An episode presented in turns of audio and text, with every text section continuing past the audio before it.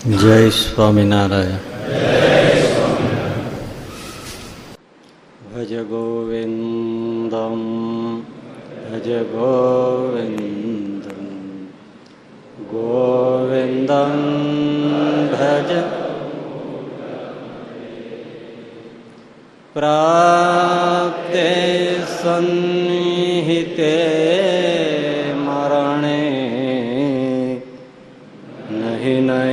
રક્ષતિ ડુક્રોય કરણે ભજ ગોવિંદમ ગોવિંદમ ગોવિંદમ ભજ મૂળમતે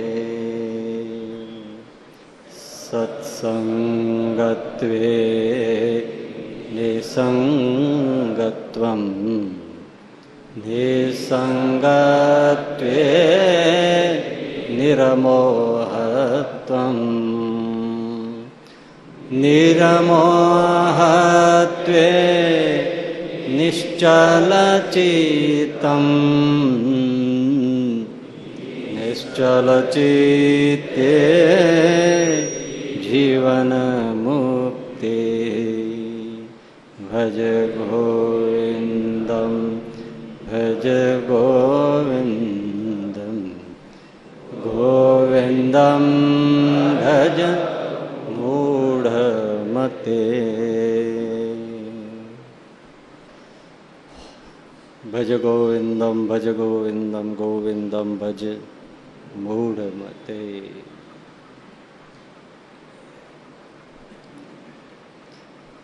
શ્લોક ચાલે છે, સત્સંગત્વે નિસંગત્વમ, નિસંગત્વે નિર્મોહત્વમ.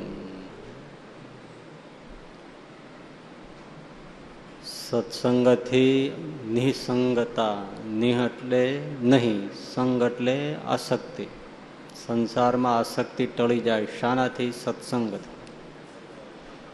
આસક્તિ ટળે એટલે શું થાય? નિર્મોહી દશા આવે. છેલ્લા પ્રવચનમાં આપણે એ સાંભળ્યું કે આસક્તિ અને મોહનો ભેદ આસક્તિમાંથી મોહનો જન્મ થાય છે. મોહનું કામ શું છે? બુદ્ધિને વિપરીત કરી નાખે. વિપરીત બુદ્ધિ થઈ જાય મોહથી. ભ્રમિત થઈ જાય. કેવી વિપરીત બુદ્ધિ કરે? અનિત્યમાં નિત્ય બુદ્ધિ, અનાત્મામાં આત્મબુદ્ધિ, અપવિત્રમાં પવિત્ર બુદ્ધિ અને દુઃખમાં સુખ બુદ્ધિ પેદા કરે. એનું નામ મોહ અનિત્ય એટલે વિનાશી, નાશવંત. એવો જ આ સંસાર, સંસારના પદાર્થો કુટુંબીઓ, સંબંધીઓ, દીકરા, દીકરી, પત્ની, માતા, પિતા, ધન, સંપત્તિ, સમૃદ્ધિ, એ આ બધું જગતનું નાશવંત છે, અનિત્ય છે. એને શાશ્વત માનીને પકડ્યું છે. છોડવું નથી. છૂટી જાય એ ગમતું નથી. કોઈ વસ્તુ ટળી જાય કે કોઈ સંબંધી મૃત્યુ પામે તો શોક થાય છે. શા માટે કે એને શાશ્વત માન્યું છે? એવી વિપરીત બુદ્ધિ મોહથી પેદા થઈ છે.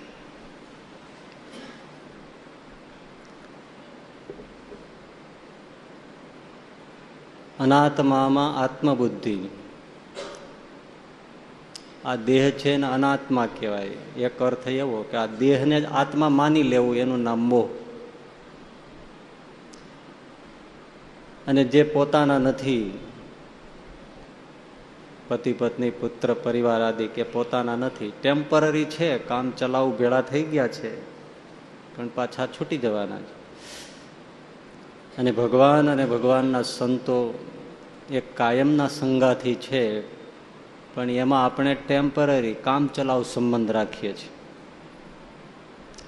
અને પરિવારમાં શાશ્વત સંબંધ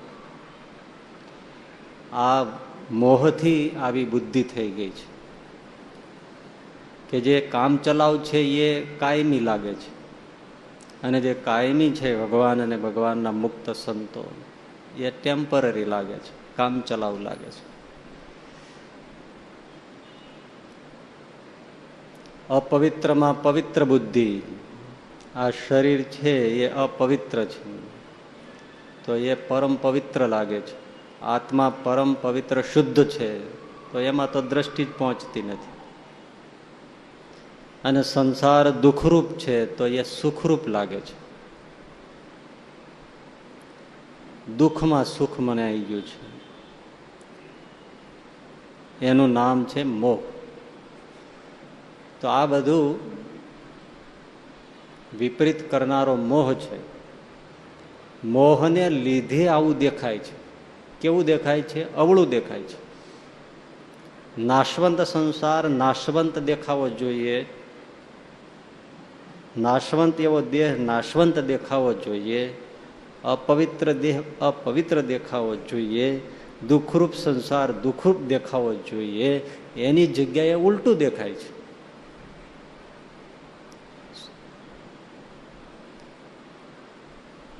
એ સાથી મોહથી કારણ કે મોહના ચશ્મા પહેર્યા છે. આખી ગીતાનો ઉપદેશ મોહ ટાળવા ઉપર જ છે. અર્જુનને, ભગવાને, અર્જુને કીધું, મારે નથી લડવું. શા માટે નથી લડવું? તો મારા બધા સંબંધીઓ ઊભા છે અને મારીને મારે કંઈ આ પાપ કરવા નથી. ભગવાન શ્રી કૃષ્ણ કે, તને કોણે કીધું, આ તારા સંબંધી છે? અને તું મારનારો કોણ છે? કોણ મરે છે? તને આવો મોહ કટાણે ક્યાંથી પેદા થયો? અને આખી જે ગીતા છે એ મોહની ચિકિત્સા છે. એટલે છેલ્લે અર્જુન પણ એમ જ કહે છે કે નષ્ટો મોહ હવે મારો મોહ નાશ પામી ગયો છે. હવે કયો તો ભૂકા કાઢી નાખું. એટલે મોહ છે એ બહુ બુરી બલ્લા છે. કારણ કે એના જ ચશ્મા પહેર્યા છે એટલે બધું વિપરીત દેખાય છે. હોય સફેદ વસ્તુ સામે, પણ તમે ગ્રીન કલરના લીલા રંગના ચશ્મા પહેરો તો કેવું દેખાય? કેવું દેખાય? કેવું દેખાય? ઢીલું દેખાય. એમ સંસાર જેવો છે એવો નથી દેખાતો આપણી જેવી દ્રષ્ટિ તેવી. જેવી દ્રષ્ટિ તેવી? હોકારો દેવામાં મોડા નહીં પડવાનું, કારણ કે માઇક્રોફોન સરખું નથી.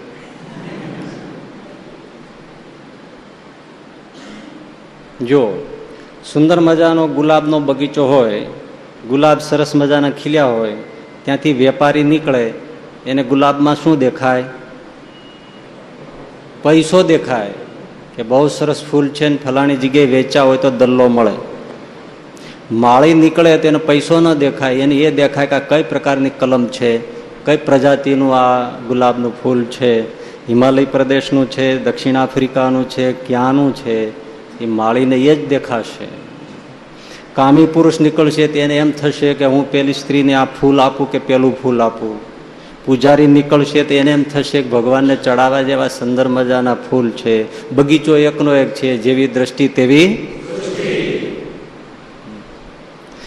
કવિ ત્યાંથી જો પસાર થશે તો એને તો બગીચામાં કંઈનું કંઈ પ્રેમ ને ઉર્મિયો કંઈક દેખાય છે.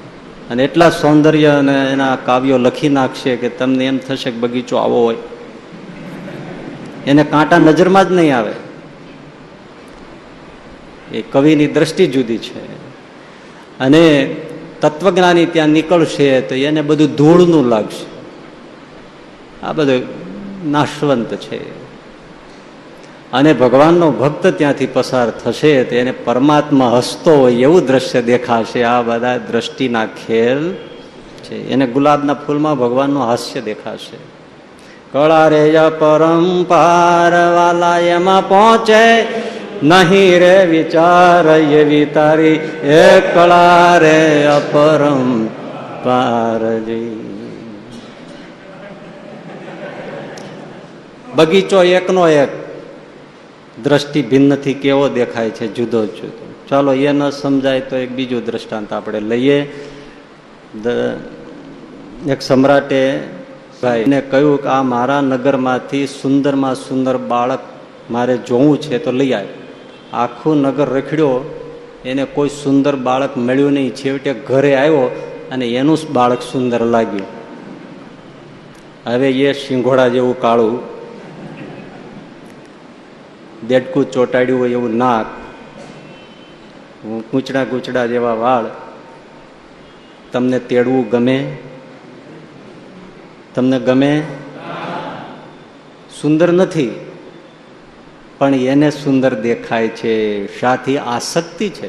કોઈ મા બાપને પોતાનો દીકરો ક્યારેય કુરૂપ લાગતો, ક્યારેય અપલક્ષણવાળો લાગતો આપણને જોયો ન ગમે અને એ એને છેટો કર્યો ન ગમે. હા, મારો પટ, હા, મારો બેટો, હા, મારો બેટો. આપણને એમ થાય કે આઘું મૂકે જ નિરાયત આવે. આ ક્યાંથી વાંદરા જેવું લઈ આવ્યા છે? ઘણા તો વાંદરાને શરમાવી એવા હોય. પણ છતાં એના મા બાપને સુંદરમાં સુંદર ને ગુણિયલમાં ગુણિયલ લાગે. આ સાથી લાગે છે આસક્તિ અને મોહથી લાગે છે. બસ, આટલામાં સમજી જઈએ, આ જગત છે, જેવું છે એવું દેખાતું નથી, પણ આપણે મોહ અને આસક્તિ છે, એટલે આ જગત જુદું દેખાય છે જો મોહ ટળી જાય, તો શું થાય? જેવો છે એવો સંસાર દેખાય. કેવો દેખાય? દુઃખરૂપ દેખાય, નાશવંત દેખાય, અનાત્મ દેખાય, અપવિત્ર દેખાય. અને એમાં ક્યાંય એને સુખ ન લાગે. જેવો છે એવો દેખાય. અને જેવો છે એવો પદાર્થ, જેવો છે એવો સંસાર દેખાઈ જાય તો એની સાથોસાથ શું દેખાય? આત્મા અને પરમાત્મા છે, એની રસાનુભૂતિ. એ જેવા છે એવા જણાય. ભગવાન કેવા છે? શાશ્વત છે, સુખરૂપ છે પરમાનંદ રૂપ છે, સચ્ચિદાનંદ છે. એ આત્મા ને પરમાત્માના સ્વરૂપનું એને જ્ઞાન થાય. એટલે હવે એ આત્મા અને પરમાત્માના રસને છોડીને આવા ગંદા અપવિત્ર ને દુઃખરૂપ સંસારને અડે ખરો? વાલાએ રસના ચાખણ હાર છાસ્તે નવ પીએ રે બધાને મોહ ને આસક્તિ છે એટલે સંસાર મીઠો લાગે છે, સારો લાગે છે, એટલે એમાં ખેંચાય છે. જે પદાર્થ આમ દેખ્યું કે તરત એની પાછળ પડે. જુઓ. કાંઈ પણ તમે પદાર્થ સંસારમાં દેખો, એટલે તુરત એમ સારું હોય એટલે એમ થાય કે આ મને મળે. કોઈ સારી ગાડી જુઓ લાડી જુઓ કોઈ ઘડિયાળ જુઓ સારો મોબાઈલ જુઓ ટીવી સેટ જેવો, સોફા સેટ જેવો, કોઈ પણ વસ્તુ, સારો બંગલા જુઓ, તો તરત શું થાય? આ મને મળે તો ચિત્ત તરત ચલિત થઈ ગયું. પણ જે નિર્મોહી છે, એને હવે આ સંસાર જેવો છે એવો લાગે છે, ફિજુલ લાગે છે. એટલે એનું ચિત્ત એમાં પાછળ જતું જ નથી. કોઈ પદાર્થમાં પતંગિયાની જેમ પાછળ પડતું નથી. જોઈ રહે છે.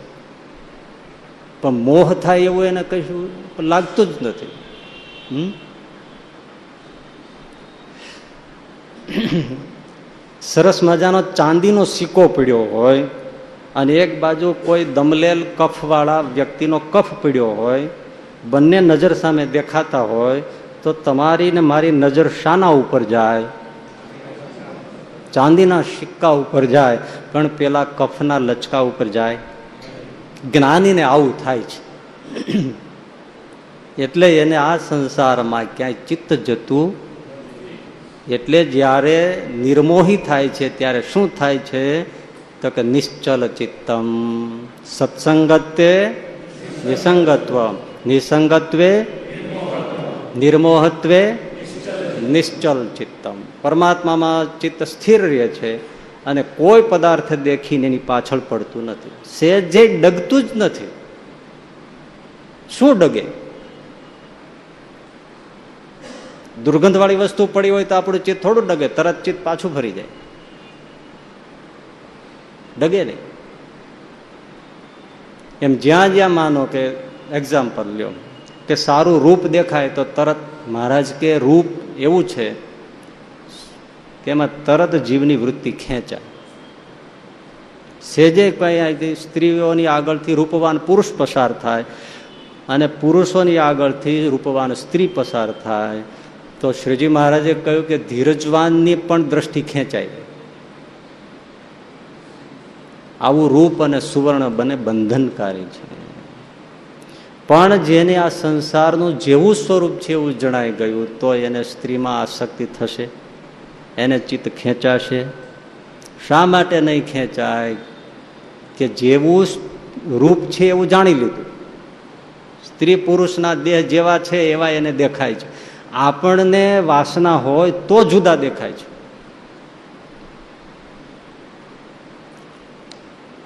આ સ્ત્રી, આ પુરુષ સુંદર છે એવી આપણી વ્યાખ્યા છે.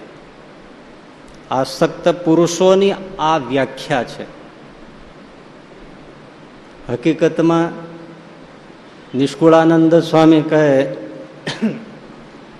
કે ઊંટની લાદ પડી હોય, એમાં વિવેક એવો થોડોક કરવાનો છે કે આ લાજ સુંદર છે ને આ લાજ સુંદર નથી. હે? એક સરખી ઊંટ લાજ છે. એમ દેહ કઈ સુંદર નથી. વાસનાથી સુંદર દેખાય છે. અને વાસના જે ક્ષણે સહેજે ધીમી પડે, સુંદર વ્યક્તિ કુરૂપ લાગે. બહુ આના ઉપર કહેવા જેવું છે, પણ કહી ન શકાય. પણ વાસના હોય ત્યાં સુધી જ કોઈ પણ વ્યક્તિ સુંદર લાગે. વાસના જેટલી ઓછી થઈ જાય, તરત એ જ ક્ષણે એ વ્યક્તિ કુરૂપ લાગે આ બધા ખેલ વાસનાના છે. જો ખરેખર સ્ત્રી અને પુરુષનો દેહ કેવો છે? તમે બોલો. કેવો છે? જોયો ન જોવાય એવો છે. એ હકીકત છે ને? અંદર જે ભર્યું છે થોડું ખુલ્લું કરવામાં આવે. કોઈ જુએ ઉલટી જો થઈ જાય તો ઉલટીને જોયા પછી શું થાય? કોઈ પણ ની ઉલટી હોય આપણને શું થાય કે અરે ભાઈ, આ ક્યાં તો કે અંદર જ હતું ને. અત્યારે તમે બધા જમીને જ આવ્યા હશો. પણ એ જ વસ્તુ બહાર નીકળી જાય તો? એની જેમ જે કઈ અંદર છે એ બધું બહાર થોડું નીકળી જાય તો? તો શું છે આ? એક ટ્રેન જતી હતી, એમાં કોઈ હવા ભરીને રાખે ને ઓશીકું હતું. તે બે જ જણા હશે તો બોલો કે મારે ઓશીકું જોઈએ છે. બોલો કે મારે જોઈએ છે. ઓશિકા માટે બાજાબાજી કરી. સુવા માટે રાતે. પેલો કે હું ના આપું? પેલો કે હું ના આપું. હવે એમ ખેંચા ખેંચી કરી એમાં ઓશિકું સેજ ફાટ્યું કે અંદરથી વિષ્ટાનો ફુવારો છૂટ્યો. અને કોઈ ઊભો રહે ને આખો ડબ્બો બદલી નાખ્યો. અને ગંધ ગંધ ગંધ ગંધ ગંધ. આ શરીર વિષ્ટાના ઓશિકા સિવાય છે કાંઈ? જોવો ભાઈ, દેખાય તો ખબર પડે આ બધું. સુરા ખાચરને ખાલી કાન બતાવ્યો ને તો ઉલટી થઈ ગઈ. તો જ્ઞાની પુરુષને આ જે છે એવું દેખાય છે, હવે એનું ચિત્ત કેવી રીતે ચલિત થાય? હવે પેલા લોકોને અહીંયા ઓશિકા ઉપર ચિત્ત લાગે મોહ થાય. તો જેને મોહ છે, આસક્તિ છે, એને સ્ત્રીમાં વૃત્તિ જાય છે. જેમાં આસક્તિ ને મોહ છે, એ સ્ત્રીને પુરુષમાં દ્રષ્ટિ ખેંચાય છે. જેને ટળી જાય છે, એને તો નરકની કોથળી જ દેખાય છે. ચાણક્યએ પણ લખ્યું છે એના સૂત્રમાં કે સ્ત્રી એકની એક જ છે, પરંતુ યોગી પુરુષને, તત્વજ્ઞાનીને એ નરકની ગંધાતી કોથળી લાગે છે અને કામી પુરુષને રૂપ સુંદરી લાગે છે અને સિંહ, વાઘ જેવા હિંસક પ્રાણીને એને પોતાનું ભોજન લાગે છે. એક જ વસ્તુ છે. આમાં ખોટું છે કંઈ? આપણે જે વાત કરી, ભલે જુગુપ્સા થાય, ગમે નહીં, આવી વાતો કોઈ કરે નહીં. આ કઈ કરે? સભામાં કઈ કરવાની વાત છે આ? કારણ કે હવને દેહ ઉપર મોહ છે. અને મોટે ભાગે આજના બધા વ્યાખ્યાકારો, કથાકારો બસ એમ જ કહેતા દેહ છે એને આદર આપો, એને મિત્ર માનો એને શત્રુ ન માનો એને દેવાલય માનો ઘણું બધું છે. એવું બધી વાતો કરે છે. બરાબર છે. એ બધી વાત સાચી છે, પણ તત્વજ્ઞાનીઓએ જે આ વાતો કરી છે ને, એ પણ સમજવા જેવી છે. જે છે એ છે. હવે હું એ બધાને તમને એમ કહું. તમે કાપડ લેવા જાઓ અને તમને કોઈ વેપારી કાપડ બતાવે, તો તમારી સીધી નજર ક્યાં જાય? કોટન છે, નાયલોન છે, પોલિએસ્ટર છે, વૂલ છે, એટલે કે ઊન છે, કે મિક્સ છે. જાય કે ન જાય? તમને કોઈ પણ પાત્ર બતાવે વાસણ વેસલ બતાવે, તો તરત ધ્યાન જાય ને કે માટીનું છે, કોપરનું છે, ચાંદીનું છે, સોનાનું છે, પિત્તળનું છે, સ્ટીલનું છે, શાનું છે, કે એલ્યુમિનિયમનું છે, કે ન જાય.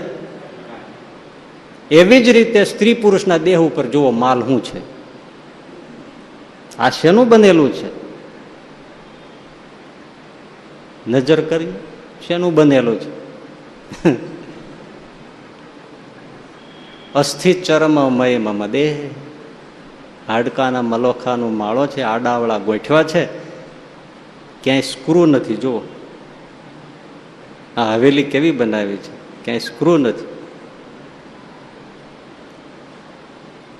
અને બધો જ આવો ગટરનો માલ ભર્યો છે. બધો ગટરનો. હરિઓમ તત્સત. આવું જોનારા જ્ઞાની પુરુષને હવે ક્યાંય સ્ત્રીમાં ચિત્તચલિત થાય?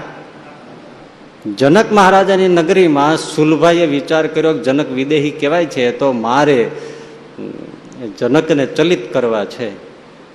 અને એ રાજાની જે કંઈ રીતભાત હોય એટલે એમણે નૃત્ય માટે પરવાનગી માગી. જનક મહારાજે, હા, ભણી. અને સુલભા રૂપ સુંદરી જનકની કચેરીમાં નૃત્ય કરે છે. અને અનેક પ્રકારના હાવ ભાવ, ચેષ્ટાઓ જનક મહારાજના ચિત્તને ચલિત કરવા માટે મથે છે. પરંતુ થાકીને લોથ થઈ તો પણ છેવટે જનક મહારાજે બોલ્યા સુલભે હવે રાખો. તારા મનમાં એમ છે કે હું જનકને ચલિત કરું, પણ મારા ગુરુ અષ્ટાવક્રના પ્રતાપે મેં સાંખ્ય યોગ બંને સિદ્ધ કર્યા છે. મને તારા આ શરીરના અભાવથી કશી અસર થવાની નથી.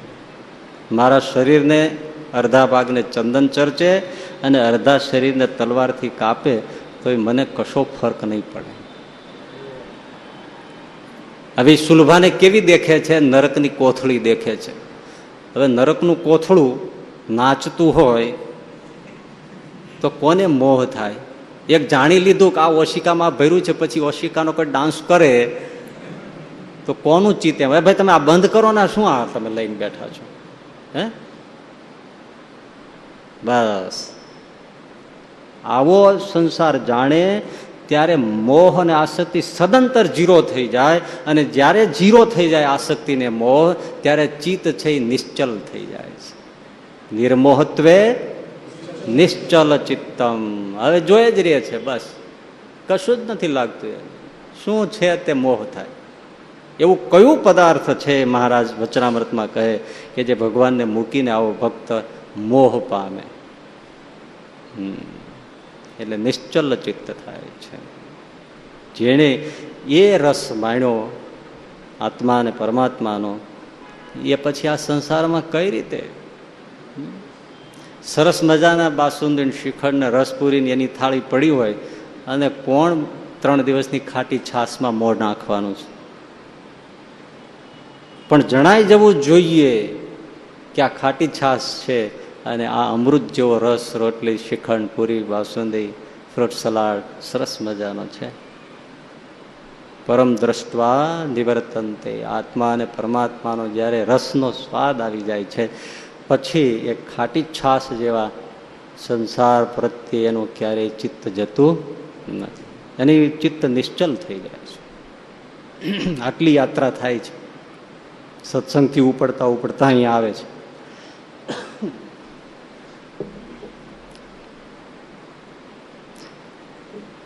વડતાલમાં હરિમંડપ છે ને, ત્યાં ઉપલે માળે. શ્રીજી મહારાજ વખતનો જે હરિમંડપ છે. અમદાવાદમાં પેલો અક્ષરભુવન ઘનશ્યામ મહારાજ વિરાજે રંગમોહન. ત્યાં મહારાજનો ઉતારો રહેતો અમદાવાદમાં. સંભાળવું ચારે બાજુ વગડો હશે મહારાજ એમાં ઉતરતા હશે, ઉપલે માળે બેઠા હોય, રહેતા હોય, બારીમાંથી ચારે બાજુ જોતા હોય, શેઠિયાઓ મળવા આવતા હોય. કેવું લાગે? માનસી પૂજા કર્યા જેવું છે. એમ હરિમંડપમાં મંદિરો બંધાતું હોય મહારાજ હરિમંડપમાં ઉપર બેઠા હોય, સ્નાન કરતા હોય, પોઢતા હોય, થાળ જમતા હોય નીચે. તો ઉપલે માળે પોઢીએ પછી જાગીને ત્રણ સાડા ત્રણે મહારાજ હાથમાં જળનો લોટો લઈને મુખ ધોતા હતા. તો નીચે મેળાવના મકનજી અને પીપલગના માધવજી બે છોકરાઓ પંદર સોળ વર્ષની ઉંમરના હશે, એ ત્યાં આવેલા અને મહારાજ ઉપરથી મુખ ધુવે, તો બે છોકરાઓ દોડીને જળ પીવા માંડ્યા. એટલે મહારાજ કે, હા હા હા, છોકરાઓ, આ તો યઠા જળ કહેવાય. તો છોકરાઓ કે, પણ યઠા કોના? અને એ છોકરાઓ જે જળ આવ્યું એને પીવા માંડ્યા, પી ગયા, મહારાજ જોઈ રહ્યા, પણ ભાઈ થયું શું? એ જળ પીધું, સંસાર નીકળી ગયો. બોલો, આ રસના ચાખણા હાથ માધવજી ને મક્કનજીના જીવમાંથી સંસાર નીકળી ગયો. ઘરે ગયા, પણ ક્યાંય ગમે નહીં. ક્યાંય ચિત્ત લાગે. સંસાર નઠારો થઈ ગયો. રસવિહીન એક જ ભગવાનમાં રસ આવે. બધું જ પેલું લાગે. શુષ્ક રણ, સહરાના રણ જેવું લાગે. અને જીવ સતત ખેંચાય, ક્યારે ભગવાનની પાસે જઈએ, ક્યારે સત્સંગમાં જઈએ, ક્યારે સત્સંગનો સ્વાદ લઈએ. અને પછી જોત જોતા થોડો સમય જતા જ એ મેહળાવના મક્કનજી ઘર છોડીને ભાગ્યા, સાધુ થયા, જુનાગઢમાં ગુણાતીતાનંદ સ્વામી પાસે રહ્યા અને નામ પડ્યું કેશવ ચરણદાસજી સ્વામી. અને પીપલગના માધવજી પછી ઘણું ઘર છોડીને નીકળવા કોશિશ કરે, પણ ઘરના કોઈ જવા દે નહીં. ઘણો ચોકી પહેરો રાખે, રજા આપે નહીં. પરાયણે પરણાવ્યા. લગ્ન મંડપમાં આવી ગયા. કન્યા પધરાવો સાવધાન થઈ ગયું. કન્યા બેસી ગયા બાજુમાં. એક ફેરો પૂરો થયો, બીજો ફેરો પૂરો થયો. ગોર દાદાને આ માધવજી પૂછે પીપલગના, ગૌર મહારાજ, લગ્ન કરી લીધા ક્યારે કહેવાય? આટલી બધી ઉતાવળ છે, ચાર ફેરા પૂરા થાય પછી. હજી બે થયા છે. ત્રીજો ફેરો થયો પૂરો, એટલે પૂછ્યું ગોરદાદા લગ્ન પૂરા ક્યારે થયા કહેવાય? તો કે, હજી એક બાકી છે, કેટલી ઉતાવળ, આટલી બધી ઉતાવળ? આમને ઉતાવળ તો બીજી જ હતી. એને થઈ ગયું કે ભાઈ જો ચોથો પૂરો થયો તો મર્યા સમજો. અને પછી જે મુઠ્ઠીઓ વાળી રાતના ભાગે જે ભાગ્યા ત્યારે દિવસે લગ્ન થતા જ નહીં, રાતના જ થતા. ગયા, અલોપ થઈ ગયા ભાઈ વડતાલ પહોંચ્યા. ગોપાળાનંદ સ્વામીના પગમાં જઈને પડી ગયા. સ્વામી, મને હવે બચાવો, ભાગીને આવ્યો છું માંડવામાંથી. હવે આવો પ્રસંગ હોય ને, ત્યારે હવે સચ્ચિદાનંદજી જેવા બીજા ને ત્રીજા હવે એવા બધા એની પાછળ જેટલા ગણાય, એ બધી, એ બસ આવી રીતે જવાબદારીમાંથી છટકવું ન જોઈએ અને ઘર સંસાર છોડવા ના જોઈએ. પાછળ રહી ગયા, એનું શું? તો તમે સાચવો જાઓ.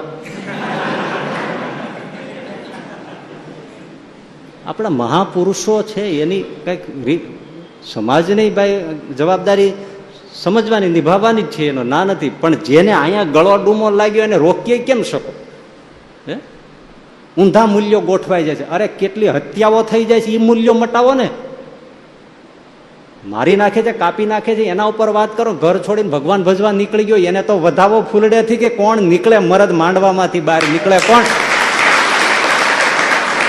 એના ઉપર જોર દો કે જે અપહરણ કરે છે, દહેજ માગે છે, કાપી નાખે છે, જીવતા સળગાવી નાખે છે, એવાનો ઉપર પ્રહાર કરો ને. શોષણ કરે છે, એના ઉપર પ્રહાર કરો.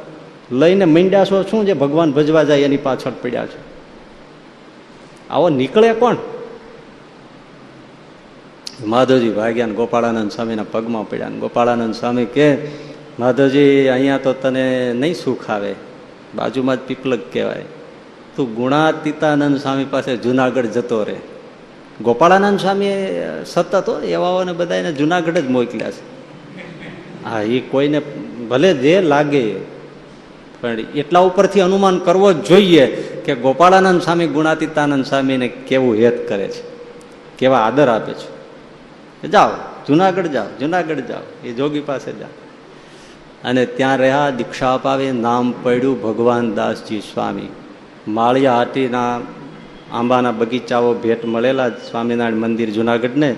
ત્યાં રહે, સેવા કરે, સત્સંગ કરાવે, ધ્યાન ભજન કરે, સમાધિ નિષ્ઠ સાધુ. એકવાર ખાલી એટલો સંકલ્પ થઈ ગયો કે આ બ્રહ્માને ચાર મોઢા હશે તે સૂતો કેમ હશે? અને રાતે ભજન કરતા હતા, ત્યાં જ બ્રહ્માજી સામે આવીને ઊભા રહ્યા, હંસ લઈને આવ્યા. તે ભગવાન દાજી કે, કોણ છો ભાઈ? તો હું બ્રહ્મા. એ તમારે ચાર મોઢા હોય ને એક કેમ છે? તો કે, ચારની શક્તિ હોય, બાકી તો મુખ તો એક જ હોય. તો સારું, સુવાનું સુખ આવે. નહીતર તો સુવું કેમ આવે? પડખું ફરે તો ખેતરમાં હળ ઊભું હોય એવું લાગે.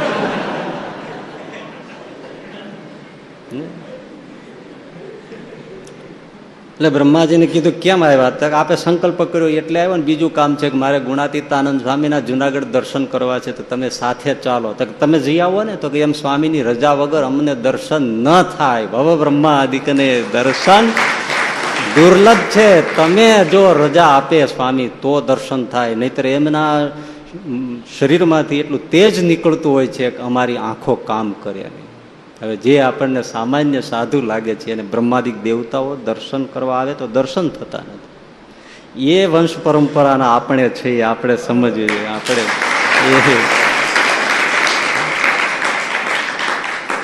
હવે આ તો બધા બોલીને પાછા ભૂલી જાય પણ આપણે ભૂલીએ નહીં ને. શું હમણાં એક વક્તા વાત કરતા હતા. સમાજમાં બહુ પ્રચલિત છે. તો એ આપણે આ બાઉદ્દીનભાઈ ગુણાતીતાનંદ સ્વામીના આશીર્વાદથી બાવલો બાઉદ્દીન દિવાન થયા ત્યાં સુધીની કથા છે ને આશીર્વાદથી. તો એ વાત કરતાં કરતાં કે આજુ અને સંત આશીર્વાદથી થાય છે એટલે કોઈ એમ કહે છે કે સ્વામિનારાયણના સંતો હતા અને કોઈ બીજું કહે છે. જે હોય તે પણ સંત આશીર્વાદ. અરે ડોબા સ્વામિનારાયણના જ ગુણાતીતાનંદ હતા. તને ખબર ન હોય તો પાકું કરીને ખબર જ હોય, પણ આ તો હું સ્વામિનારાયણ સંપ્રદાય પ્રત્યે એલર્જી ને એટલે એને નામ કાઢી નાખે. તમારા કાયઢા સ્વામિનારાયણનો કાકરો નથી જવાનો, એ તમે સમજી રાખજો. એમ કાંઈ ખસવાનું નથી. એ બાઉદ્દીનજી ગુણાતીતાનંદ સ્વામીના આશીર્વાદથી થાય. તો ગુણાતીતાનંદ બાપ પછી દર્શને ગયા છે, હંસ ઉપર સવારી કરીને પાછા માળિયા મૂકી ગયા છે. ભાઈ, એટલે કહું છું, આવા સમાધિનિષ્ઠ અને આવા ભવ બ્રહ્માદિકને દુર્લભ એવા સંતો આપણી પરંપરામાં. હમ. એટલે સ્વામિનારાયણ સંપ્રદાય એટલે નગારું તગારું તાવડો એમ કહેતા નહીં. અને જે એવું કહેતા હોય કે સ્વામિનારાયણ સંપ્રદાય એટલે શું કે નગારું, તગારું તાવડો, ત્રણ ચાલુ હોય. નગારું, તગારું એટલે ચણતર અને તાવડો એટલે મીઠાઈઓ બની રાખે. ત્યાંમાં ત્રણેયમાં આમ કઈ ખોટું છે? તમને ખાવા ન મળે તો બળતરા શું કામ થાય ભાઈ? આવી મોંઘવારીમાં જો તાવડા બંધ ન રહેતા હોય તો ધન્ય છે ને? પણ એટલો જ આ સંપ્રદાય નથી. ઘણા કહેતા હોય છે કે સ્વામિનારાયણ સંપ્રદાયની વ્યવહારિક કુશળતા વ્યવહારિક કુશળતા નથી, આધ્યાત્મિક કુશળતા બોલો. કે વ્યવહારમાં રહીને કેવા કેવા સંતો ભક્તો થયા છે, જરા નજર કરવા જાય આજે પણ છે ને એવા સત્પુરુષો છે, આપણે જોયા છે, અનુભવ્યા છે માયણા છે. ત્યાં થોડી કઈ પુસ્તકના પાનાની વાતો છે ભાઈ. તો એ રસને જ્યારે માણે છે ત્યારે સંસાર એમાં ચિત્ત ક્યાંય લાગતું નથી. આ ભાયાભદ્રના કેશવ ભગત હવે પરિણા એક ઓરડામાં રહેવું, પત્ની સાથે રાત્રે બેસવું અને વિષયની વિકાર ન હોય. જનક મહારાજાને તો શું છે, સુલભ પરસ્ત્રી છે. ચાલો પરસ્ત્રીને સમજીને માણસ દૂર થઈ જાય, હે? પોતાની કાયદેસર પત્ની છે, પરિવાર પુત્ર ઝંખે છે અને પેલાને એમાં મોહ નથી આવો કલયુગમાં પુરુષ તમને ક્યાંથી મળે? એને કેવું એ સંસારના સુખને કેવા જાણ્યા છે ત્યારે એનું ચિત્ત નિશ્ચલ રહે. નહીં તો ભાઈ, સારી મીઠાઈ આવે તોય નથી માણસનું મન હાથે રહેતું ડાયાબિટીસ વાળા નથી આઈસ્ક્રીમ ઉપર ઝપટ મારી લેતા. ઘણું ડોક્ટરે ના પાડ્યું કે એક ગોળી વધારે ખાઈ લેશું. પણ આવો ક્યાંથી મળે? ત્યારે આ વિષયોમાં મન ન જાય એટલે શું કહેવું? એને કેવું જાણ્યું છે સ્ત્રીઓના શરીરના દેહને? સંસારના સુખને કેવા જાણ્યા હશે કે ચિત્તમાં કોઈ આમ ચલ, ચંચલતા ન થાય? કેવડી મોટી વાત છે. હવે એ કેશવ ભગત કે બધાને આપણે તો ન જોયા, ચાલો. પણ આપણે આ નારાયણ મામા ડિવાઇન મિશન વાળા, એ તો આપણે અમદાવાદ ને અમદાવાદમાં જ રહેતા ને આપણે ઘણી વાર દર્શન કર્યા છે. એ પરિણા એમના ધર્મપત્ની સાથે રહેવાનું અને છતાંય નૈષ્ઠિક બ્રહ્મચારી, એ કેવા વિષયો સંસારના જાણ્યા હશે? કેવી રીતે જીવ્યા છે લ્યો બોલો. નજર સામે છે ને, આપણે તો જોયા છે. અને પાછું કેવા અનુભૂત પુરુષ? આપણે, અમે, એટલે હું પર્સનલ મારી વાત કરું. આપણે ઘણી વખત નારાયણ મામાની સાથે આમ પ્રસંગો ભેળું થવાનું થયું હોય ગુરુકુળના. પણ બે વખત આમ face to face side to side આપણે મારે વાત કરવાનો પ્રસંગ, પણ બંને અમેરિકામાં અને એક કેનેડામાં થયેલો. પણ એ આપણી સામે જોતા હોય, વાત કરતા હોય, છતાં પણ આપણને ન જોતા હોય એવી એની આંખ. મને બે પુરુષની એવી આંખ લાગી, એક જોગી સ્વામીની અને એક નારાયણ મામાની. વર્ષોથી આપણે જોગી સ્વામીના દર્શન કરતા હોય, આપણી સામે વાત કરતા હોય, આપણને નામથી બોલાવતા હોય, ચર્ચા કરતા હોય છતાં એની આંખ સામે આ મને જે અનુભવ છે એ કહું, બીજાને જે લાગ્યું હોય તે. પણ છતાંય એમ લાગે કે જોગી સ્વામી આપણી સામે જોતા નથી. એની આંખ અંતર્મુખ થઈને કંઈક બીજે જ રમે છે. એ આપણને જોતા હોવા છતાં જોતા નથી. એમ નારાયણ મામા આપણી સામે વાત કરતા હોય, છતાં એમ લાગે કે આપણી સામે જોતા નથી. વાત કરતા હોય એટલે. છતાં લાગે. એ એના જ રસમાં ડૂબેલા છે. હવે આ તો આપણે નજર સામે જોયેલા છે કેમ ભૂલાય એમ? કેમ ભૂલાય? શાસ્ત્રની કઈ કાગજ લીખી વાત તો છે નહીં. જોગી સ્વામી તો હજી બેઠા છે. નારાયણ મામા તો વયા ગયા.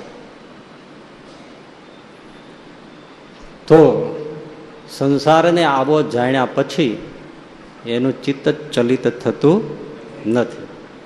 સ્ત્રીયાદિક વિષયમાં નથી થતું, એવી જ રીતે બીજું આકર્ષણ હોય છે ધન સંપત્તિનું.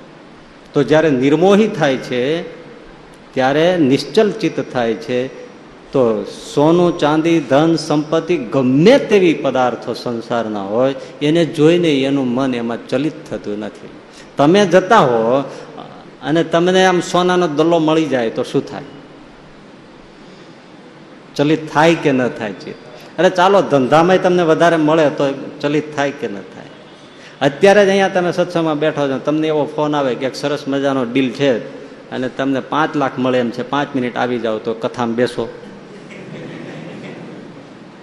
છો પછી ક્યાં? ત્યારે જેને નિર્મોહીપણ આવે છે, એને આ ધન સંપત્તિમાં ક્યાંય ચિત્ત ચલિત થતું નથી નિશ્ચલ ચિત્ત રહે છે.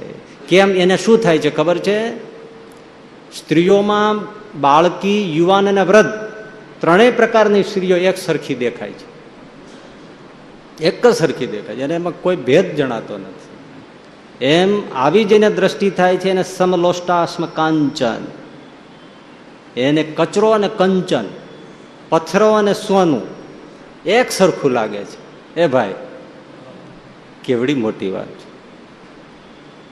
એક સરખું, કચરો અને સોનું, કંચન અને કચરો. પથ્થર અને સોનું. હીરા અને પથરા, કાચના ટુકડા અને પથરા, બધું સરખું લાગે છે. સમાન. આવી દ્રષ્ટિ થઈ જાય છે. હવે વૈજ્ઞાનિક દ્રષ્ટિએ તમે જોવો તો એ સમાન છે કે નહીં, મને કહો તમને જો સમજાય તો. સમાન છે? સમાન જ છે ને સમાન જ છે. કઈ રીતે? બધું જ પૃથ્વીના રૂપાંતર છે. એટલે બોલો. ગાજર જુઓ, મૂળા જુઓ, શેરડી જુઓ, મરચા જુઓ, છે બધા ધરતીના જ રૂપાંતર છે ને. રૂપાંતર થયા પછી આપણને જે તે દ્રષ્ટિ બદલાઈ ગઈ. છે છતાંય છતાંય છે શું? મૂળોય ધૂળનો છે. જુદા પ્રકારની ધૂળ છે. આ માટીમાં નથી કોઈ લાલ માટી હોય, કોઈ પીળી માટી હોય, કોઈ ભૂરી માટી હોય, કોઈ ધોળી માટી હોય, કોઈ ચિનાઈ માટી કે છે એવી હોય, આ પેલે સિરામિકની. માટી જ છે ને. એમાં સોનું માટી છે, ચાંદી માટી છે, કોપર એ માટી છે. ધૂળ જ છે. હીરાય માટી છે કોલસાઈ માટી છે. બધું ધૂળના રૂપાંતર છે. વૈજ્ઞાનિક દ્રષ્ટિએ જ છે. તો શાસ્ત્ર દ્રષ્ટિએ આ સત્પુરુષો એને એવું જ દેખે છે. તો ભાઈ ધૂળમાં જેમ નથી થતું, એમ સોનામાં એને મોહ નથી થતું. કેવી સ્થિતિ હશે બોલો. એનો અર્થ એવો નથી કે પછી જયારે જમવા જાય ત્યારે રોટલાને બદલે ધૂળ ખાય. નહીતર ઘણાને શું છે, આવું તરત વિચાર આવે ને જો સમાન લાગે છે, તો ધૂળ કેમ ખાવા નથી મળતા? ધૂળ ખાવા માંડે ને એવાય સાધુ થયા છે. એવા એવાય થયા છે. ધ્યાન બીજાએ રાખવું પડે. અને પાગલ ન હોય પાછા. શુદ્ધમાં હોય. ગરડપુરમાં આ પુરાણી ભક્તિ પ્રકાશદાસજી સ્વામી છે, એમણે દર્શન કર્યા છે. ગોપી વલ્લભદાસ સ્વામી હતા. કેવા સત્પુરુષ. અખંડ જાગતા ને સૂતા શ્રીજી સિવાય દેખાય નહીં. એવા. હવે એને જમવાના પત્તરમાં માટીનું ઢેફું મૂકી દીધું કોઈ, લ્યો. ગોળની જગ્યાએ. એમ કે આ ગોળ છે. તો ગોળ માનીને રોટલી સાથે માટીનું ઢેફું ખાઈ ગયા. એ હાવ અક્કલ વગેરેના નહોતા. પણ જેની દ્રષ્ટિ જ પાર વહી જાય છે, એને ગોળ અને ખોળ સમાન લાગે છે. હવે જોવો જોઈએ અને ધ્યાન આપણે રાખવું પડે નહીં ધૂળ ખાય. હે? માટે જે વ્યવહારમાં છે, છતાંય દયા કરીને નભે છે, જીવે છે, તો એ ભૂખ લાગે ત્યારે રોટલો જ ખાય, કંઈ ધૂળ ન ખાય. અને ગ્રહસ્થ હોય ને ઘરેણા ઘડાવા જાય છોકરાના લગ્ન માટે, તો કાંઈ કચરાનો ટોપલો લઈને ન જાય, એ સોનું લઈને જ જાય. તો સમલોષ્ટાસ્મ કાંચન તમને મને સમજાય એના માટે સીધો સાદો અર્થ એ કે ઢગલો સોનું મળે તો એને હરખની રેખા ના આવે અને ઢગલો સોનું લૂંટાઈ જાય તો એને હૈયે ફડક ન થાય એ સમલોષ્ટાસ્મ કાંચન. મળે તોય ભલે ને જાય તોય ભલે. જેમ ધૂળની કોઈ રસ્તામાં કિંમત નથી, એમ સોનાની પણ એને કોઈ કિંમત નથી. આ સમલોષ્ટાસ્મ કાંચન. હમ. આપણે આણંદજીભાઈ પેલા ગોવર્ધનભાઈ માંગરોલના શેઠ કેવા? વેપારી છે, દુકાન છે. સમલોષ્ટાસ્મ કાંચન જે કોઈ માલ લેવા આવે, વસ્તુ લેવા આવે ઉધાર રાખવાનું હોય, લખે શું? ખાતે લખે. કોઈ વ્યક્તિનું નામ ન લખે. કે પાંચ કિલો ગોળ કરશન પ્રેમજી, નામ ન લખે. પાંચ કિલો ગોળ સ્વામિનારાયણ ખાતે. પચાસ કિલો ગોળ સ્વામિનારાયણ ખાતે. એક ગુણી ખાંડ સ્વામિનારાયણ ખાતે. કોઈ વ્યક્તિનું નામ જ ન લખે. હવે ક્યારે થાય બોલો. એને બધું સમલોષ્ટાશ્મ કાંચ બધું ધૂળનું થઈ ગયું હોય ત્યારે થાય. નહીતર કોઈ એક કિલો ગોળ છોડે. કોઈ હિસાબ એક રૂપિયાનો મૂકે. અને આ જો સંસારમાં છે. અને કઈ બુદ્ધિ ફરી ગઈ એવા નથી આ લોકો. પણ એને કોઈ કિંમત જ નથી. બધું સરખું જ લાગે છે. શું આમાં આમાં ચૂથવાનું શું એમ? આમાં ચૂથવાનું શું? આવે તોય ભલે, ન આવે તોય ભલે. આ એની સ્થિતિ છે. હવે એને આમાં શું મોહ થાય? એનું શું ચિત્ત ચલિત થાય? હમ? નજર સામે દ્રષ્ટાંતો છે ને. આમ આપણે થાણા ગાલોડના માવા ભગત. ખેતરમાં કપાસ પાકે, મગફળી પાકે, તલ, ચણા જે કાંઈ પાકે, ઢગલો પીડ્યો હોય. કોઈ આવે, હવે હોય ત્રણસો, બસો, ત્રણસો, ચારસો, પાંચસો તો રૂપિયાનો માલ હોય. અને કોઈ આવે કે, ભગત, આ મારે લેવું છે, સો, દોઢસો રૂપિયાનો માલ છે, તમને આપી દો લઈ જાઓ. સો, દોઢસો રૂપિયામાં આપીને લઈ જાઓ. ત્યાં વળી કોઈ બીજો આવે કરે, ભગત, આ ચારસો, પાંચસો રૂપિયા હું તમને રોકડા આમ ગણી દે ડૂંટી ઉપર. અને એટલો માલ હતો, આ ચારસો રૂપિયાનો હતો તમે સો રૂપિયામાં આપી દીધો કે ભાઈ મારે કંઈ કામનું ના, પીડ્યું રહી શું કામનું? પડ્યું રે શું કામનું? મારે તો કાઢી જ નાખવાનું છે ને, તું વહેલો આવ્યો તો તને દઈ દે વહેલો પેલો. એને કઈ છે જ નહીં. ઓહો હો ત્રણસો રૂપિયા બધા ઓછા આવ્યા. હશે હશે, જવા દો એક સહજાનંદ પ્રભુ સિવાય બીજો રસ અને આ ગ્રહસ્થ તને ભગવાન સિવાય કોઈ રસ બીજું બધું ધૂળનું જ લાગે. કોઈ ધ્રાસકોય નહીં. અને આપણને એક રાત શું, એક મહિનો ઊંઘ ન આવે. મારો વાલીડો છેતરી ગયો કે આ? હજી મળી જાય ને તો પાછો લઈ લેવો છે. અને પાછો લેવા માટે કેટલા કાવા દાવા કરે, હે? કોર્ટ કરીશ ને કેસ કરીશ ને તને તારે રાતે તારા દેખાડી દઈને ધોળે દિવસે તારા દેખાડી દઈશ ને તારી હાથ પેઢીને વિતાડી દઈશ ને તું એમ માનસ એમ બંગડી પહેરી છે ને. કેટલું ખરે જુઓ સમલો સ્ટાસમાં કાન છો ને. ભાઈ લઈ જાઓ ને આ પડ્યું રહ્યું, શું કામનું છે? શું આપણે વાત કરીએ તોય આપણને ટાઢું થઈ જાય આવા પુરુષો આ સમલોષ્ટાસ ને. કાંઈ નંબળે. આને કહેવાય સોનું ને કચરો. સમાન છે. આપણને બધાને રૂપિયામાંથી તો હે ટળતું જ નથી. ફીંડલા વાળી વાળીને મૂકી દે. રીંગું ચડાવી ચડાવીને મૂકી થોડા કાંઈ મૂકે, થોડા કાંઈ મૂકે, થોડા કાંઈ મૂકે, તો એક હારે મૂકીને ચોરી થઈ જાય, બધું વી જાય. થોડું કાંઈ મૂકે, થોડું કાંઈ મૂકે થોડું કાંઈ મૂકે, પછી મરી જાય, પછી કોઈ ગોયતું જડે નહીં. હા? અરે આ મુંબઈમાં આંચકા આવ્યા હતા ને, આ ભૂકંપ આપણે ભુજમાં થઈ ગયો બે હજાર એકમાં બહુ ભયંકર થયો ને, પછી મુંબઈમાં અમે એક જણા ત્યાં પધરામણી ગયા હતા ને, તે એને એટલું બધું સોનું પહેરેલું ને બે ત્રણ તો મોટી મોટી વીટી એટલે દેડકા જેવડી મોટી મોટી વીટીઓ. આ બે હાથમાં આવડી આવડી વીટી અને આવા મોટા તો કડા પહેરેલા સાંકળા પહેરેલા ગળામાં આવેલું નાખેલું ને કેડે સોનાના પટા મેં કીધું, શું આટલું બધું કાં પહેર્યું? મને કે, આ ભૂકંપ આવે, દોડીને ઉઠીને વહી આવી આટલું તો રે. હા, એટલે આ કબાટમાં મૂકી રાખ્યું હોય તો લેવાનો ટાઈમ જ ક્યાં રહી? કે પહેર્યું હોય તો ઊભા થઈને નીકળી જવાય તો આટલું તો બચે. ઓછું છે કે? મેં કીધું, પણ ભૂકંપમાં તમે જ રહી જાવ તો. મને કે, મારો એ ખરું, આપણે જ રહી જાય તો ઉપાધિ થાય. મેં કીધું, હા. મેં કીધું, તમે જ રહી જાવ તો શું થાય? તો તો બધું રહી જાય. મેં કીધું, તો ઠાકોરજીને રાખવું એમ. રી આ બધું ઉતારી નાખો સાનું મને ઉલટાને આટલું પહેરી નીકળશો ને કોઈ ગુંડો ભાળી જાય તો ભૂકંપ આવ્યા પેલા ભૂકંપ થાય મને કે એ ખરું, હા મેં કે આટલું લઈને ફરો તો કોઈ ગુંડો વાહ પડી જાય તો ભૂકંપ તો હવે દસ વર્ષે, પચાસ વર્ષે આવશે.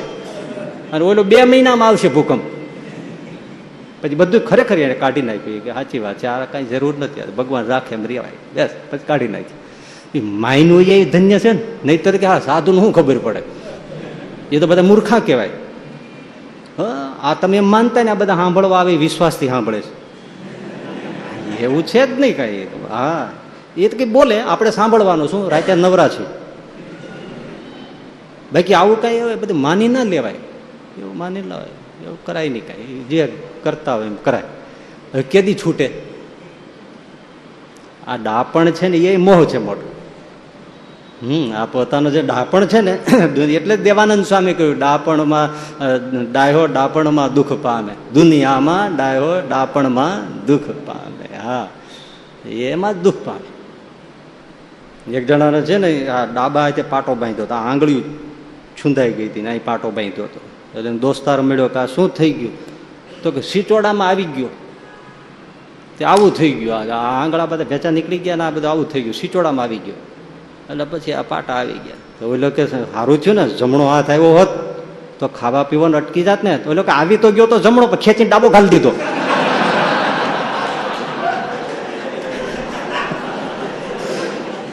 દુનિયામાં ડાયો, એ ડાપણમાં દુઃખ પામે. બસ, આવું નથી આપણે કરતા?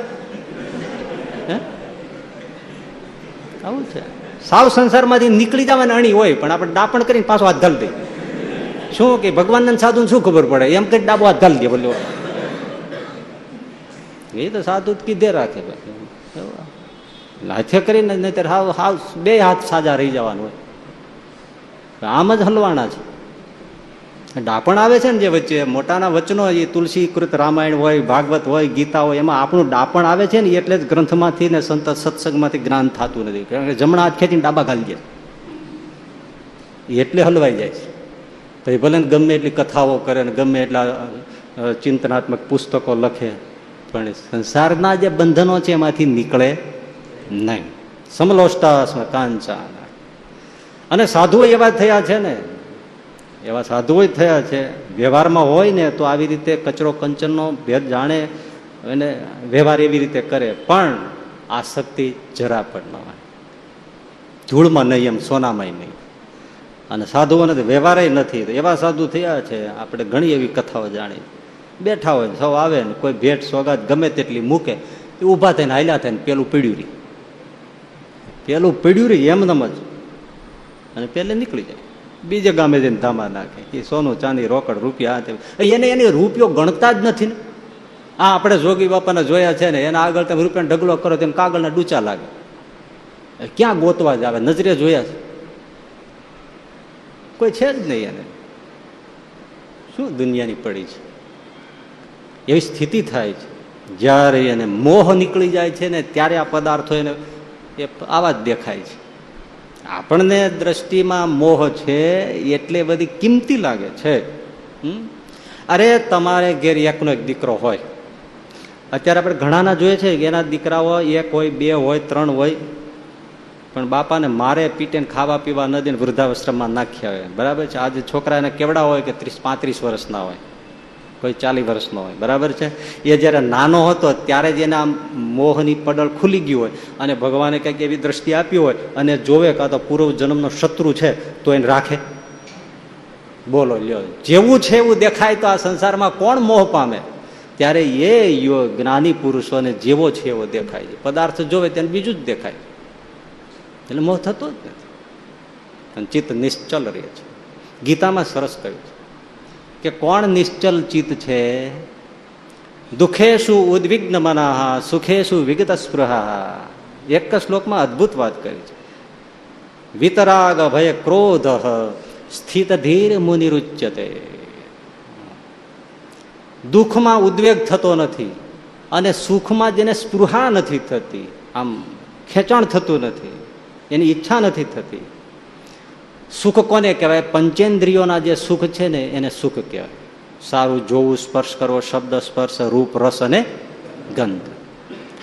આમાં ભાઈ એવું છે, ઘણા લોકો દુઃખ પચાવી જાય અને સુખ આવે ત્યારે પડી જાય. સુખની આંટીમાં જ ન નીકળી શકે. દુઃખ પચાવી જાય. ઘણા એવા છે કે સુખ પચાવી જાય દુઃખ આવી પડે ત્યારે ભાંગી પડે. એટલે એક જ લાઈનમાં લખ્યું દુઃખમાં ઉદ્વેગ નહીં, સુખમાં સુરહા નહીં. એનું નામ નિશ્ચલ ચિત્ત પુરુષ છે, સ્થિત પ્રજ્ઞ પુરુષ છે, સ્થિત ધીર પુરુષ છે. ભગવાન રામચંદ્રજી, એમને રાજ્યાભિષેકની ઘોષણા થઈ, તો ચહેરા ઉપર કોઈ આનંદની રેખા ન આવી. અને બીજે જ દિવસે ઘોર ચૌદ વર્ષનો વનવાસ થયો, તો જરાય ઉદાસીની રેખા ન આવી. લે બોલ અને તુલસીદાસજીને વાલ્મીકે લખવું પડ્યું કે એમના ચહેરા ઉપર કશા જ ભાવમાં ફરક પડ્યો નહોતો. સ્થિત ધીર પુરુષ એ તો ભગવાન છે, પણ જો દેખાડે છે ને ભગવાન શ્રી કૃષ્ણ, જિંદગીના ચડાવ ઉતાર જુઓ. છતાંય મોર પીછું મૂકીને નાચ્યા જ છે. જલસા જ ફટકાર્યા હે? પાર્કે પૈસે પાછા. અને દુઃખ કેવા પણ? એના જેવો અભાગી પુરુષ કોણ હોય કે અડધી રાતે જેલમાં જન્મ થાય ને અડધી રાતે માતાનું સ્તનપાન કર્યા વગર ભાગવું પડે અને માતા પિતાનું મુખ જોયા વગર અગિયાર અગિયાર વર્ષ પાર્કે ઘેર ઉછરવું પડે અને ત્યાંથી છૂટ્યા પછી સીધું મામા કંસ હારે ફાઇટ કરવી પડે મામા કંસને મારવો પડે. હગા મામાને ધોકાવવો પડે. જો અને પછી દ્વારિકાધીશ હતા નહીં પણ ગણાતા પણ જુઓ સોળ હજાર એકસો ને આઠ રાણીઓ. એક એક ને દસ દસ દીકરા એક એક દીકરી. કેવડો મોટો પરિવાર. સોળ હજાર એકસો ને આઠ રાણી. એને ગુણ્યા અગિયાર. આવડો હરો ભર્યો સંસાર. એક લાખ ને સાઠ હજાર જેવું થાય હે ને? આવડો પરિવાર. અને કેવી સોનાની નગરી, કેવી સમૃદ્ધિ. એમાં એને કોઈ આનંદનું પેલું છે નહીં. અને એ જ બધા જ અંદરો અંદર લડ્યા પ્રભાસમાં. અને લાશોને મરદાઓના લોથ બોલાઈ ગઈ. દાંડર વાઢ્યું હોય ને એમ મળદા પડ્યા છે. છતાં એને કોઈ ચહેરા ઉપર કોઈ દુર્ગ, ઉદ્વિગ્ન ભાવ ન થયો. અને પીપળાને ઓઠીંગણ આપીને બેઠા એ વખતે એમણે ઉદ્ધવને યાદ કર્યા મૈત્રેયને મળ્યા. અને એ જ સ્થિર મુદ્રામાં શરીર ત્યાગ કરે છે. કોઈ ચહેરા ઉપર કોઈ ભાવ નથી. અને છતાંય જુઓ, કામ કેવડું કર્યું? કોઈ કે આવા નિર્લેપ થઈ જાય તો કોઈ પ્રવૃત્તિ ન થાય. આ પ્રવૃત્તિ કેટલી કરી? ભગવાન શ્રી કૃષ્ણ જેટલી પ્રવૃત્તિ કરી, કોણ કરે એટલી? કેટલી દોડા દોડી અરે મહાભારતના યુદ્ધમાં એમના સંબંધીઓ કેટલા કપાયા? સગો ભાણો કપાઈ ગયો, અભિમન્યુ જેવો યોદ્ધો ક્યાં? છતાંય અર્જુનને એમ કે છે કે જવાનો જાય, ઊભો થઈ જાય તું તારા દીકરા માટે રડે છે, પણ મારો સંબંધી તો છે જ ને, મારો સગો ભાણે જ છે. મારી બેન સુભદ્રાનો દીકરો છે ને? શું છે? ચાલો, આપણે યુદ્ધ બાકી છે. અને પાછા નિષ્ઠુર નહોતા પથ્થર જેવી ચેતના નહોતી કઈ. એ રણ મેદાનમાં ટીટોળીના બચ્ચાને બચાવે એટલી સંવેદના છે. ઘોડા તરસ્યા થાય તો અર્જુનને કે હવે રથ નહીં ચાલે, પેલા ઘોડાને પાણી પીવડાય. અને મહાભારતના યુદ્ધમાં શસ્ત્રોની બોથાર બોલતી હોય, એમાં ભગવાન શ્રી કૃષ્ણ ઘોડાને ખરેરો કરે, થાક ઉતારે, પાણી પીવડાવે પછી કે હવે હવે યુદ્ધ થશે. આટલી તો સંવેદના છે. પશુઓ પ્રત્યે પણ આટલી છે, પક્ષીઓ પ્રત્યે આટલી છે, તો મનુષ્ય પ્રત્યે કેમ ન હોય? પણ છતાં સુખ અને દુઃખમાં હરખ ને શોકની નાવે જેને હેડકીને. આઠે પહોર જેને આનંદ. માટે મેરુ રે ડગે પણ જેના મનડા ડગે નહીં પાનબા એ મરને ભાંગી પડે બ્રહ્મા.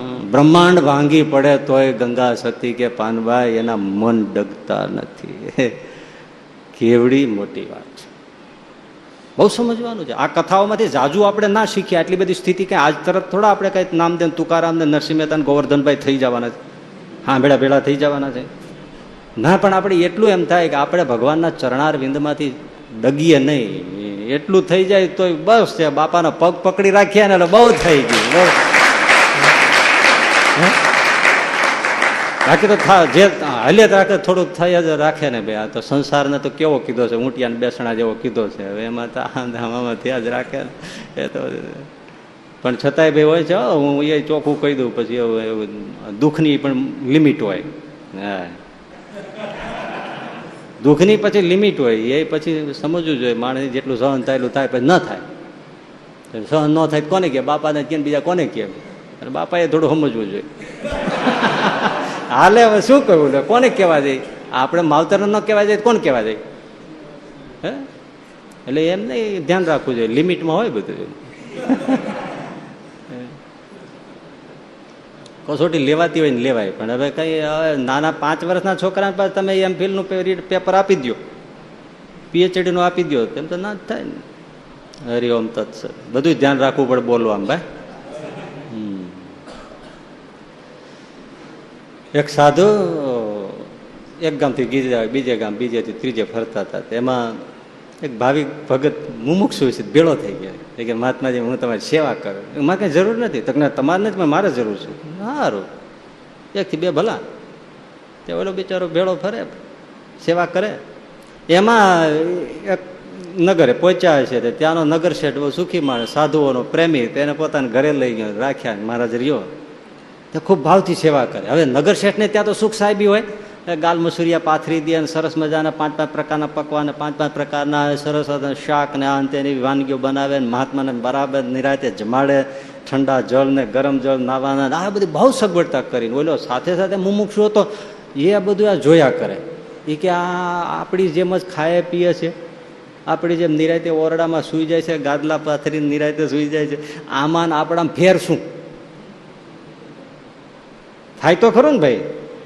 ઘણાય ને હોય, સાધુને રસોઈ દે બીજા. આમાંનો સિઝન છે, રસપુરીની ચિકનપુરીની રસોઈ દે, બિચારે ભાવથી દે. અરે તમ તમારે પચીસ પચાસ હજાર વાપરી નાખો, પણ નિરાતે બધા જમો. અમને આનંદ થાય. દેનારો બીજો હોય જોનારો દુખી થાય. એ કે મારા બેટા જલસા કરે છે. એટલે આવું હોય તો કોણ સાધુ ન થાય? તો કોણ ના પાડે છે પણ આવું હોય તો કોણ સાધુ ન થાય તો ના કોણ પાડે છે? બોલો. અમારી જવાબદારી તારા માટે બંગલા બંધાવી દેવાની. જો કયો ને તો શું કે કવે ઘેરે બૈરા છોકરા છે, એનું શું? એ મૂક્યું ને એટલે જ આ મળ્યું છે. નહીતર તો ક્યાં મળે એમ છે? પેલા માણસ બૈરા છોકરા છોડવા હેલા છે? એટલો જ ગુણ લ્યો, આ કળયુગમાં છોડે કોણ? અને નથી સમજાતું. તો પેલો વિચાર કર્યા રાખે. ઓહો. આમાં મારામાં શું ફેર? અમારામાં આમાં શું ફર? હવે બે ત્રણ દિવસ અહીંયા રહ્યા, ત્યાં એક ભાવિક કુંભાર ભગત મળી ગયો હતી. મહાત્માજી કે મહાત્માજી મારે ઘેર પગલા કરશો તો હાલો. હવે એનું નાનું દસ બાય દસનું રૂમ એમાં વળી ખૂણે ગધેડું બાંધ્યું હોય.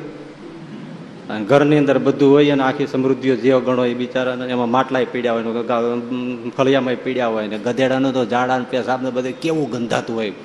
અને એમાં એ કુંભાર ભગતે આસન કરી દીધું. એટલે મહાત્માજી બેઠા. એને ત્યાં શું જુવાર, રોટલો છાશ પાણી મરચું ને એવું હોય તે મૂક્યું મહાત્માજીમાં. ઓલે મુમુક્ષી એ જ જમવું પડે. અને બપોરે કોથળો પાથરી દીધો મહાત્માજી નિરાતે હોઈ ગયા.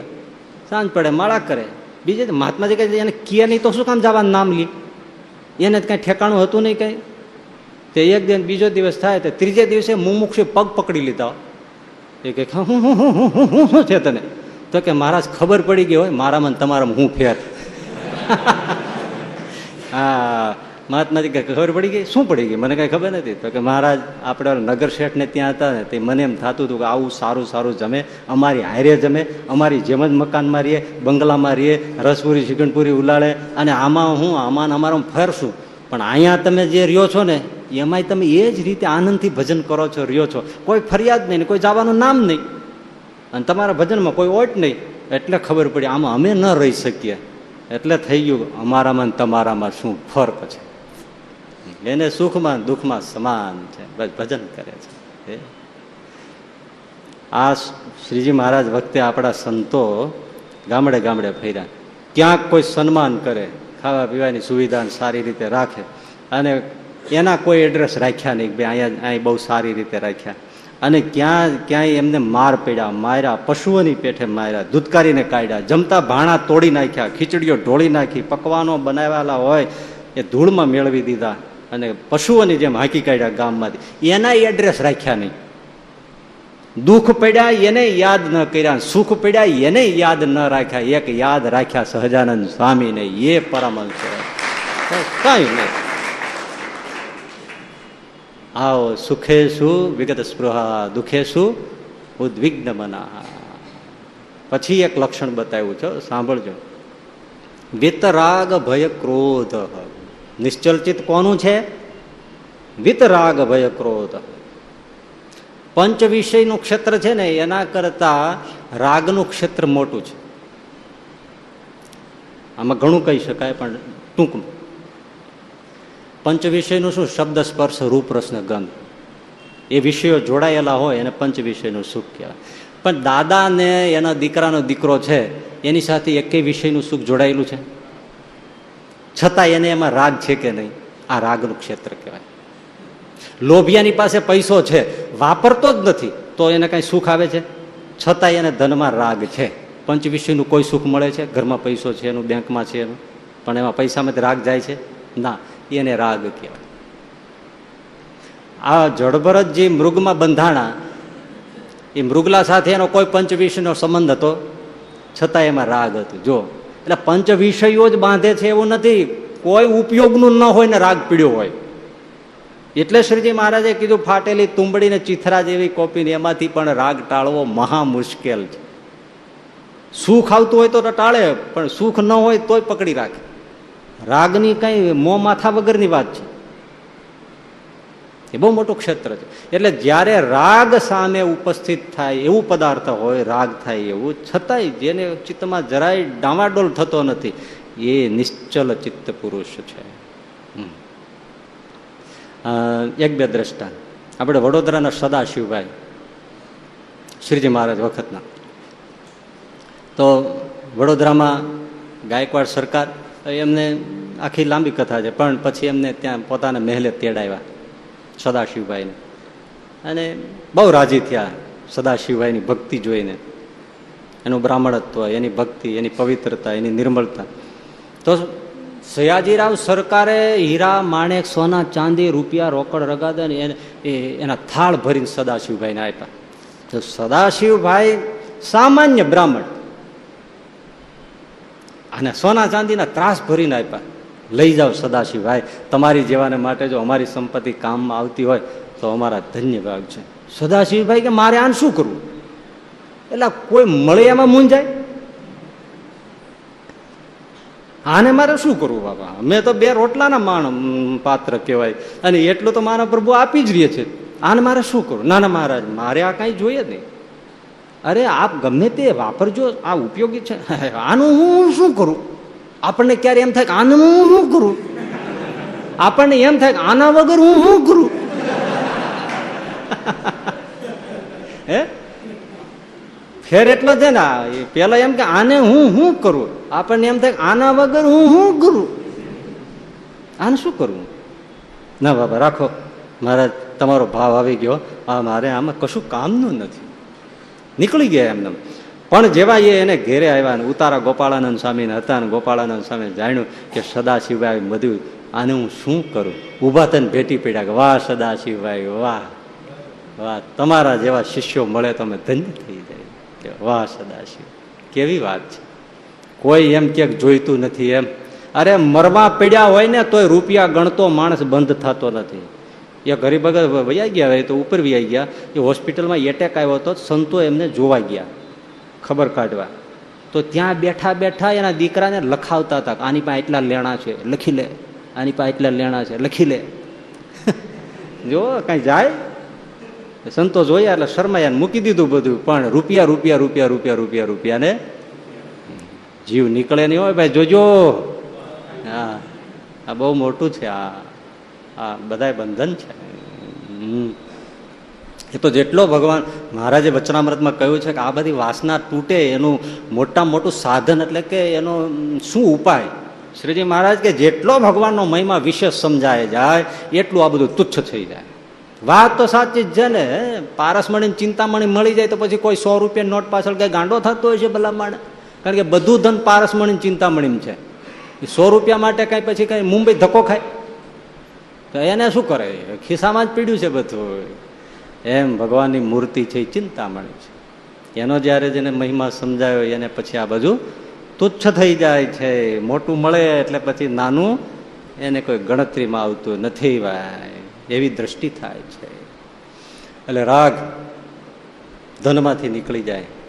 અરે દીકરાને દીકરામાંથી છૂટવો. આ વિભાંડક ઋષિ હતા. એમના દીકરા એકલ શૃંગી. એ એકલ શૃંગી એનો એવો ઉછેર કર્યો કે સ્ત્રી કે પુરુષનું ભાન જ નહીં. ઉછેર જ એવો કર્યો જંગલમાં રાખીને. કોણ સ્ત્રી કોણ પુરુષ એનું ભાન જ નહીં એકલ શૃંગીને.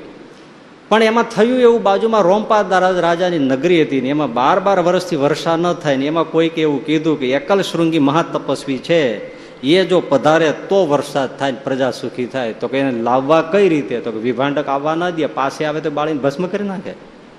નગરીમાં જ આવવા ના દે. પણ એક મહિલા સ્ત્રી હોશિયાર ચતુર હતી, એ તૈયાર થઈ કે હું લઈ આવું. અને વિભાંડક ઋષિની ગેરહાજરીમાં ભોળવીને એકલ શૃંગીને લઈ આવ્યા. પણ રોમપાદાર રાજાની નગરીમાં જેવો એકલ શૃંગે પગ મૂક્યો અને મુસલાધાર વરસાદ થયા. બાર બાર વર્ષના દુકાળ એક જ ધડાકે જતા આવા પાછા તપસ્વી. પણ પછી હવે આને જવા નથી દેવા. એટલે એ સ્ત્રીઓએ એને ધીમે ધીમે બધું આ સંસાર વ્યવહારનું શીખવાડી દીધું. પરણાવ્યા, દીકરા થયા અને વિભાંડક ગોતા કરે મારો દીકરો ગયો ક્યાં? ખોળતા ખોળતા પછી માંડ ખબર પડી કે વિભાંડક રાજાની નગરીમાં છે. અને બાય ભ્રકુટી ચડી ગઈ, મારી નાખું. આવ્યા વિભાંડક રાજાની નગરીમાં. પણ ખબર પડી ગઈ ત્યાં કે વાવાઝોડું આવે છે. તે પેલી સ્ત્રીઓ ને બધા હતી ને એને બહુ ચતુર. તેમણે શું કર્યું? વિભાંડક ઋષિ જેવા આજે આમ થોડે હતા, ત્યાં સામેથી જઈને બે છોકરાને રમતા મૂકી દીધા પગમાં. અને વિભાંડક ઋષિ જોઈ રહ્યા, આ કોણ છે? પણ ચહેરા ઉપરથી ખબર તો પડી જ જાય ને. દીકરા દીકરો છે, અણહાર ના આવે. ઓળખી જાય. આ કોના છે? બસ, આ તમારા દીકરા દીકરા. હા મારા બાપલીઓ બે છોકરાને તેડી લીધા. બાળીને ભસ્મ કરી નાખવા આવતા હતા કે મારા એકલ શૃંગીને મેં આવો ઉછેર કર્યો અને એને આ છોકરા પણ જેવા છોકરાને છોકરા જોયા તેડી લીધા.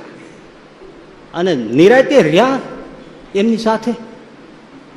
જો બોલો, રાગનું ક્ષેત્ર જુઓ ત્યારે એની સામે જુઓ, તમે સહજાનંદ સ્વામીના સાધુ જુઓ, નિષ્કુળાનંદ સ્વામીને મહારાજે કીધું, મારે ભુજ બાજુ જવું છે ને તમે ભૌમિયા તરીકે આવો. ભૌમિયા તરીકે લીધા અને આધોઈ ગામ લઈ આવ્યા અને આધોઈ ગામને પાદરે દીક્ષા આપીને લાલજી સુથારને નિષ્કુળાનંદ સ્વામી નામ દીક્ષા આપીને આપી દીધું અને એ આધોઈ એના સસરાનું ગામ અને ભાગ્યોગે એમના ધર્મ પત્ની પોતાને પિયર આવ્યા હતા અને બે છોકરા સાથે લઈને નાના નાના ફૂલ જેવા છોકરાને લઈને પિયરમાં હતા અને એના પાદર તો આવી લીલા થઈ ગઈ. ભગવીકંત ના પહેરાવી દીધું. અને પછી શ્રીજી મહારાજ કીધું, જાઓ, તમારી પત્ની પાસેથી ભિક્ષા માગી આવો. હાથમાં પાત્ર લઈ અને ભિક્ષા માગવા આવ્યા. ઘણી લાંબી કથા છે.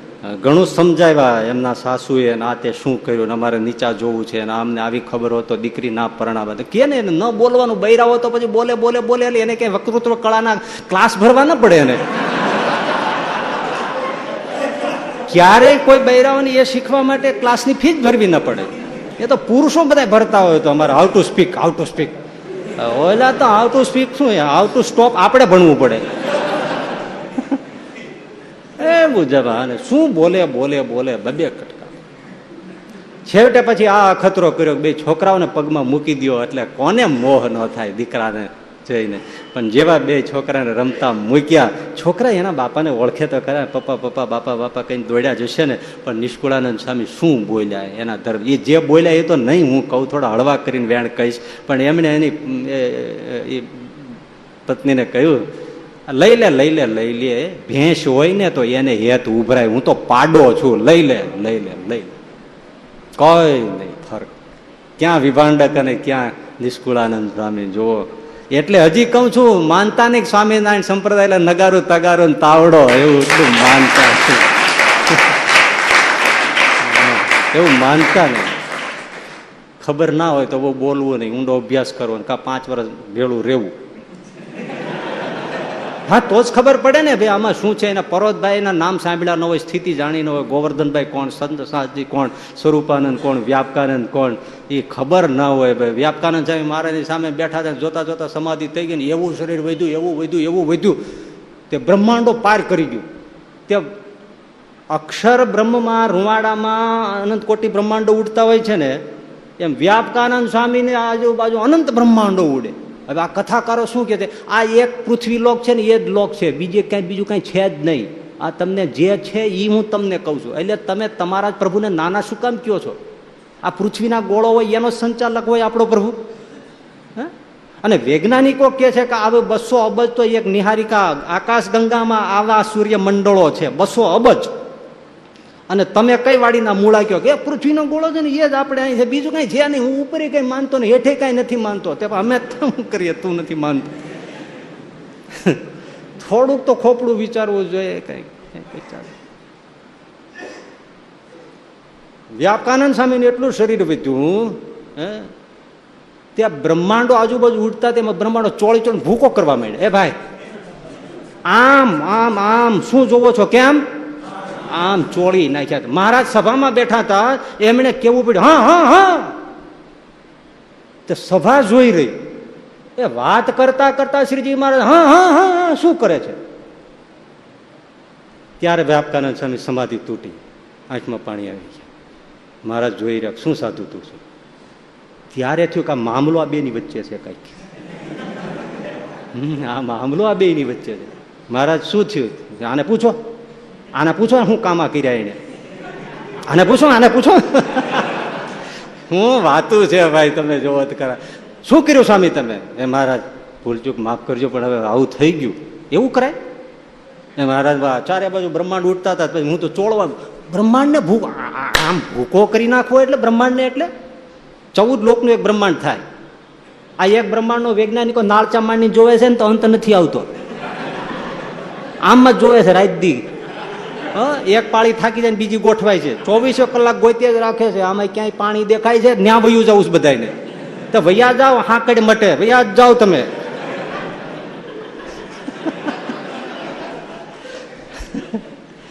હવે એવા ચૌદ લોકનો જે એક બ્રહ્માંડનો પાર વૈજ્ઞાનિકો નથી લઈ શકતા એવા ચૌદ બ્રહ્માંડ લોકનું એક બ્રહ્માંડ વ્યાપકાને સામે ચોળી નાખી. મહારાજ, કે આ કરાય તો કે મહારાજ, પણ મને એવું થઈ ગયું કે તમે આ બ્રહ્માંડમાં પધાર્યા અને અનંત જીવોને મોક્ષનું તમે દાન કરો છો, છૂટી લહાણી કરો છો, તો મને એમ થયું કે આ બ્રહ્માંડમાં અક્ષરાધિપતિ આવ્યો નથી, તો આ જીવને ક્યારે અક્ષરાધિપતિ ઓળખાશે? એટલે મેં બધા ભાંગીને આ લોકમાં નાખ્યા જીવ કે કોઈ પણ ટાણે ભગવાન સહજાનંદ સ્વામીને મળે. તો એને ગમે ત્યારે પણ એનો જોગ થઈ જાય આ સત્સંગનો, તો મારા જતે દાડે તમને પામ છે, એટલે મેં ચોળી નાખ્યા. મહારાજ કે, પણ એવું ન કરાય. એટલે અમે કીધું, હા હા હા હા. બોલો લે. એટલે હજી કઉ છું, નગારો તગારો ને તાવડો નથી. આ, તો કેવી મોટી વાત છે. તો નિષ્કુળાનંદ સ્વામી મોહ મોહ ન પામ્યા. વિકતરાગ વિત ભય પછી કોઈ પ્રકારનો ભય નહીં સૌથી મોટો મોટો ભય શું હોય? મોતનો. હવે એને આ દ્રષ્ટિ આવી એને મોતનો ભય રહેતો નથી. ગમે એવું સામે મોત આવે તો જરાય ચલિત થતો ને ડગતો જ નથી. ડગતો જ નથી. નિર્ભય શું છે? કારણ કે મોત મોત શું છે? મોતને જ જાણતો નથી. મોતને જ જાણતો નથી. સ્વામી રામતીર્થ કહેતા ને, મેં તો કાતિલ કો ઢૂંઢતા હું.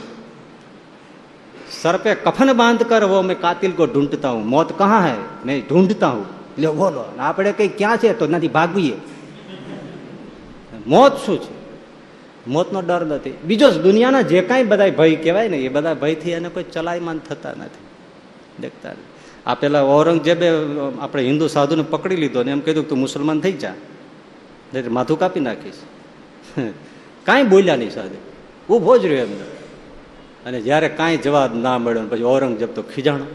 એ તલવાર ખેંચીને એને જલ્લાદોને કીધું સરકાટ ડાલો. અને જેવી તલવાર આમ ખેંચી ખડખડાટ સાધુ હોય છે. હસ્યો એટલે આખી કચેરી ધ્રુજી જાય એવું.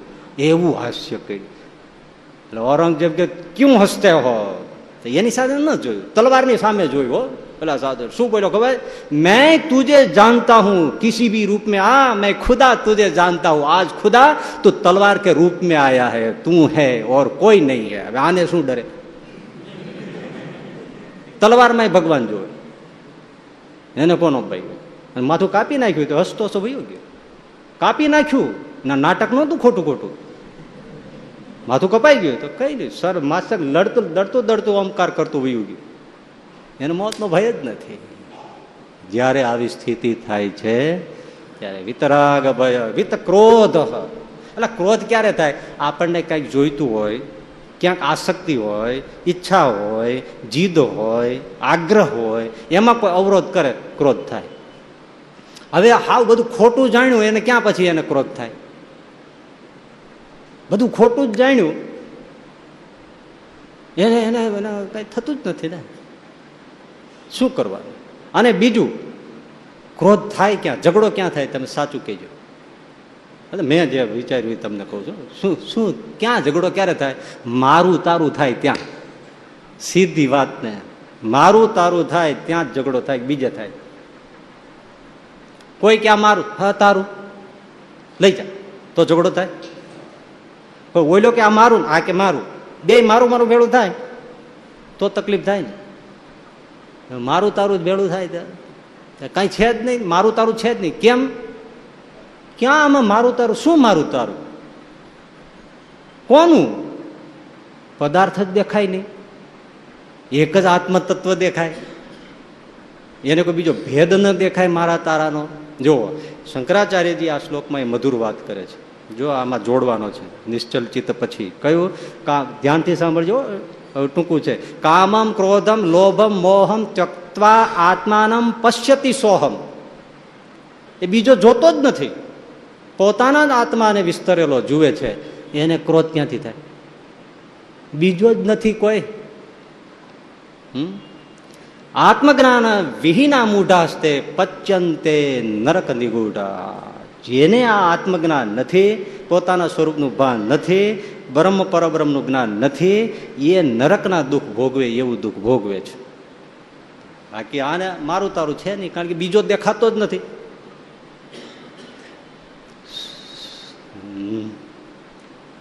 આ પ્લેન છે ને ઉપર ઉડે. એને ત્યાં પછી જેટલું બહુ ઊંચે વયું જાય, પછી નીચે કાંઈ એને ભેદ દેખાય. પૃથ્વીનો ગોળો એક સરખો લાગે ને જેમ જેમ નીચે આવે ને, પછી ખબર પડે કે આ અમદાવાદ આવ્યું આ સાબરમતી આવી, હે? પછી આંબો આંટો મારે તો ખબર પડે કે આ મેમનગર આવ્યું, આ બાપુનગર આવ્યું. પણ એ જ પ્લાન પાછું જો ઉપર વયું જાય તો? બધું સમથળ લાગે. એમ એ જેટલી વિશાળ દ્રષ્ટિ થઈ ગઈ છે કે આ ભેદ એને દેખાતા જ નથી. મારા તારાના ભેદ દેખાતા નથી. બીજા ક્યાં ભેદ નથી દેખાતા? શત્રો, મિત્રે, પુત્રે, બંધો, ન યત્નમ કુરુ વિગ્રહ સંધો. એમાં વિગ્રહ કરવો અને સંધિ કરવી, છૂટું પાડવું, ભેળું કરવું, આ શત્રુ, આ મિત્ર, આ પુત્ર, આ ભાઈ, એ દ્રષ્ટિમાં જ આવતા નથી. એ ભેદ જ વૈયા જાય છે. એટલા બધા ઊંચે વૈયા જાય છે કે આ ભેદ દેખાતા જ નથી. સર્વસ્મૈન આપી પશ્ય આત્માનમ બધા જ એક જ આત્માના રૂપ દેખાય છે. હવે એને શું ભેદ રહે? એને શું ઝઘડો રહે? એને શત્રુ મિત્ર પણ ક્યારે? શત્રુને મિત્ર જેને એક નહીં ઉરમાને એ પરમારથમાં જેને પ્રીત. આ શત્રુ, ના મિત્ર, ના દીકરો, ના ભાઈ, ભેદ વૈયા બીજો દેખાતો નથી. બહુ સરસ વાત કહી દઉં એનો મને ગમી ગયો એ ધ્યાનથી સાંભળો તો રસ પડે એવી જો. ભલે ને અડધી રાત થઈ ગઈ હોય, તોય મજા આવે એવી છે. હા, સાચું કહું છો. હા. એમાં જાણ થોડોક જાણતલ હોય ને, તો એટલો આનંદ આવે. હવે એક રાજા એ નગરમાં હતો, એ રાજાને માણાને કોણ જાણે એવો એવો ગાંડો શોખ થઈ ગયો. એકવાર ક્યાંક જોઈ ગયો છે તો પછી એને રોજનો શોખ થઈ ગયો. આ આરબ કન્ટ્રીમાં નથી, અમુક પ્રકારના શોખ થઈ જતા, એવો શોખ થઈ ગયો. કેવો? કે કાચનું આખું મકાન બનાવ્યું, રૂમ. ઓરડો. એમાં એ કૂતરાને જવા દે. અને કૂતરો છે એ આખા કાચ ચારે બાજુ લાગેલા હોય કૂતરો જોવે એટલે આ બીજો કૂતરો જોયો. અને એ પંજો મારે, બચકા ભરે માથા પછાડે, અને એને કરડી ખાવા માટે દોડે ને કૂતરાને કૂતરા બહુ ભળે હે? કેવું ભળે તમે જોવો છો, રાત્રે સુવા ન દે આપણને. એક હજાર ટન ગોળ ભર્યો હોય ગોડાઉનમાં. કેટલો? એમાં સાત, આઠ કૂતરા ગરી જાય. સંપીને ખાય ને તો એની સાત હજાર પેઢી સુધી ખૂટે નહીં. હંપીને ખાય તો એ ગોળ એની સાત હજાર પેઢી સુધી ખૂટે નહીં. પણ જ્યાં એક બચકું ભરે ત્યાં તરત બીજા જાય વામ વામ વામ વામ કરવા જાય. તો બીજો. ત્યાં ઓલા ધણીને ખબર પડી જાય મારા પિતા આમાં ક્યાં ગરી ગયા? ધોકા લઈને મારી મારી હું ધડીને બધાને કાઢે. નહીં તો જગડ્યા ન હતો. તો કોઈ તકલીફ હતી? એટલે કૂતરાને તો કૂતરા હારે જ વેર. ભાડ્યો નથી જોવો સોસાયટીમાં એકબીજા એકબીજા ભસા જ કરતા ભસા જરાક પડખે દેખે, કોઈને કરવા ન દો હમણાં આ બાજુ કંઈક કૂતરું આવી ગયું છે એ સોસાયટી બદલીને. તે બસ એ કોઈને આવવા જ નથી દેતું. મને ઘણી વાર એમ થાય મ્યુનિસિપાલિટી વાળાને કહીને પકડાઈને બીજે મૂકી આવે. આખી રાત પછી મારી સોસાયટીમાં બીજો કોઈ નહીં. આખું સામ્રાજ્ય સ્થાપી દીધું છે હવે ગરવાનું તો કોણ હોય? એઠા ટુકડા ખાવા માટે આવતા હોય પણ જોવો કેવી જમાવટ છે. તો આ કૂતરા કૂતરાને જોઈને લડે. એ અંદર કાચના આવેલા ઓરડામાં પૂરે અને પેલા એ દિવાલોમાં કાચની સાથે બીજો કૂતરો માનીને અથડાય, લોહી લુવાણ થાય, મરી જાય અને પેલો રાજાને ખુશી થાય. બસ એ કૂતરો મરી જાય એટલે ઢરડી નખાવી રોજ એ કૂતરો લઈ આવે અને રોજ એની ઉપર બેસીને ફાઇટ જોવે. આખા ગામમાં કૂતરા ખલાસ થઈ ગયા. પાળેલા કૂતરાય ખલાસ થઈ ગયા. હવે આને શોખ કૂતરા મળે નહીં કે. એમાં એક રમતો સાધુ આવ્યો, એની ભેળો કૂતરો. સાધુ વડલા નીચે બેઠો, ત્યાં કોકે એના માણસો ખબર દીધું, બાપુ બાપુ, કૂતરો આવ્યો છે. હાલી એમ, અને તરત માણસોને બોલાવ્યો કે, જાઓ, લઈ આવો. પણ મહાત્મા મહાત્માનો હોય તો શું છે? આપણે તો આજે કેટલા દિવસે મજો પડશે? એટલે મહાત્માની પાસે એને કીધું, મહાત્માજી, અમારા રાજાને કૂતરો જોઈએ છે. એટલે આને એમ કે ને કઈ રોટલો ખવડાવો છે. તો સારું, તેનો પાળેલો હતો, બોલાવે એમ, કી એમ કરે. અને કૂતરાના મોતી મોતી, જાઓ ઉસકે સાથ. એટલે મોતી બિચારો એટલે રાજના માણસની સાથે હાલી નીકળ્યો. હવે આને તો એક જ કરવું, કૂતરાને કઈ રોટલો તો દેવો નહોતો. એ કાચના પેલા ઓરડામાં એ કૂતરાને મોતીને જવા દીધો અને રાજા ઉપર બારી વેન્ટિલેશનમાં જો હમણાં જમાવટ થશે, હમણાં જમાવટ થશે. એટલે કૂતરો અંદર ગયો, મોતી ચારે બાજુ જોયું, નિરાતે બેઠો અને હુઈ ગયો. લાંબો થઈને હુઈ ગયો. એટલે રાજા કે આ તે ગજબ ગીરો આવો કૂતરો જોયો નહીં. ઓલાને કે ભાઈ, આને કઈ ખબર છે કે નહીં? જગાડો, આટો મરાવો. એટલે વળી પાછો દરવાજો ખોલ્યો, ઓલાને પાછો ઠપકાર્યો, કૂતરો ઊભો થયો અને વળી પાછો આટો માર્યો. ચારે બાજુ એને જોયું, આમ આમ જોયું, ચારે બાજુ ફેર્યો, લાંબો થઈને હોઈ ગયો. થાકી ગયો રાજા. એ કે આ આનું કારણ શું છે? આ કોનો કૂતરો છે? તો મહાત્માજીનો છે. તો કે મારે હવે એ કારણ જાણવું છે. કૂતરામાં આવું હોય જ નહીં. અને આમ કેમ છે? મહાત્માજીને બોલાવો. મહાત્માજી આવ્યા. મહાત્માજી, આવી રીતે અમને શોખ છે અને કૂતરાઓ આવી રીતે લડીને મરી જાય છે. તમારો કૂતરે જ ગજબ કર્યો. ક્યારેય ન દેખાય એવું જોયું. મારો લાંબો દિન હોઈ જાય છે. અને આમ એ જોવે તો એને લડતો નથી. આવું કેમ? મહારાજ, એમાં અદ્ભુત વાત છે. બહુ અદભુત વાત છે. સમજને જઈ છીએ. આપ લોગ સમજતે નહીં, મેરા મોતી સમજતા.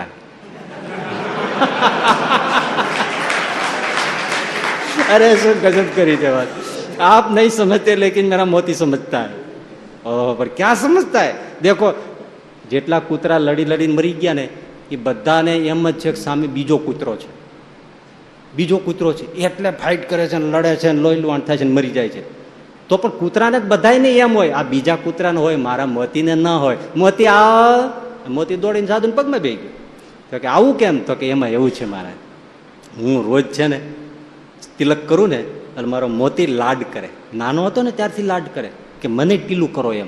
આ કઈ સામાન્ય કૂતરો નથી, આ ભગત છે. અને ભગત નો હું સાથે રાખું. પ્રસાદ જમે, હિંસા ના કરે.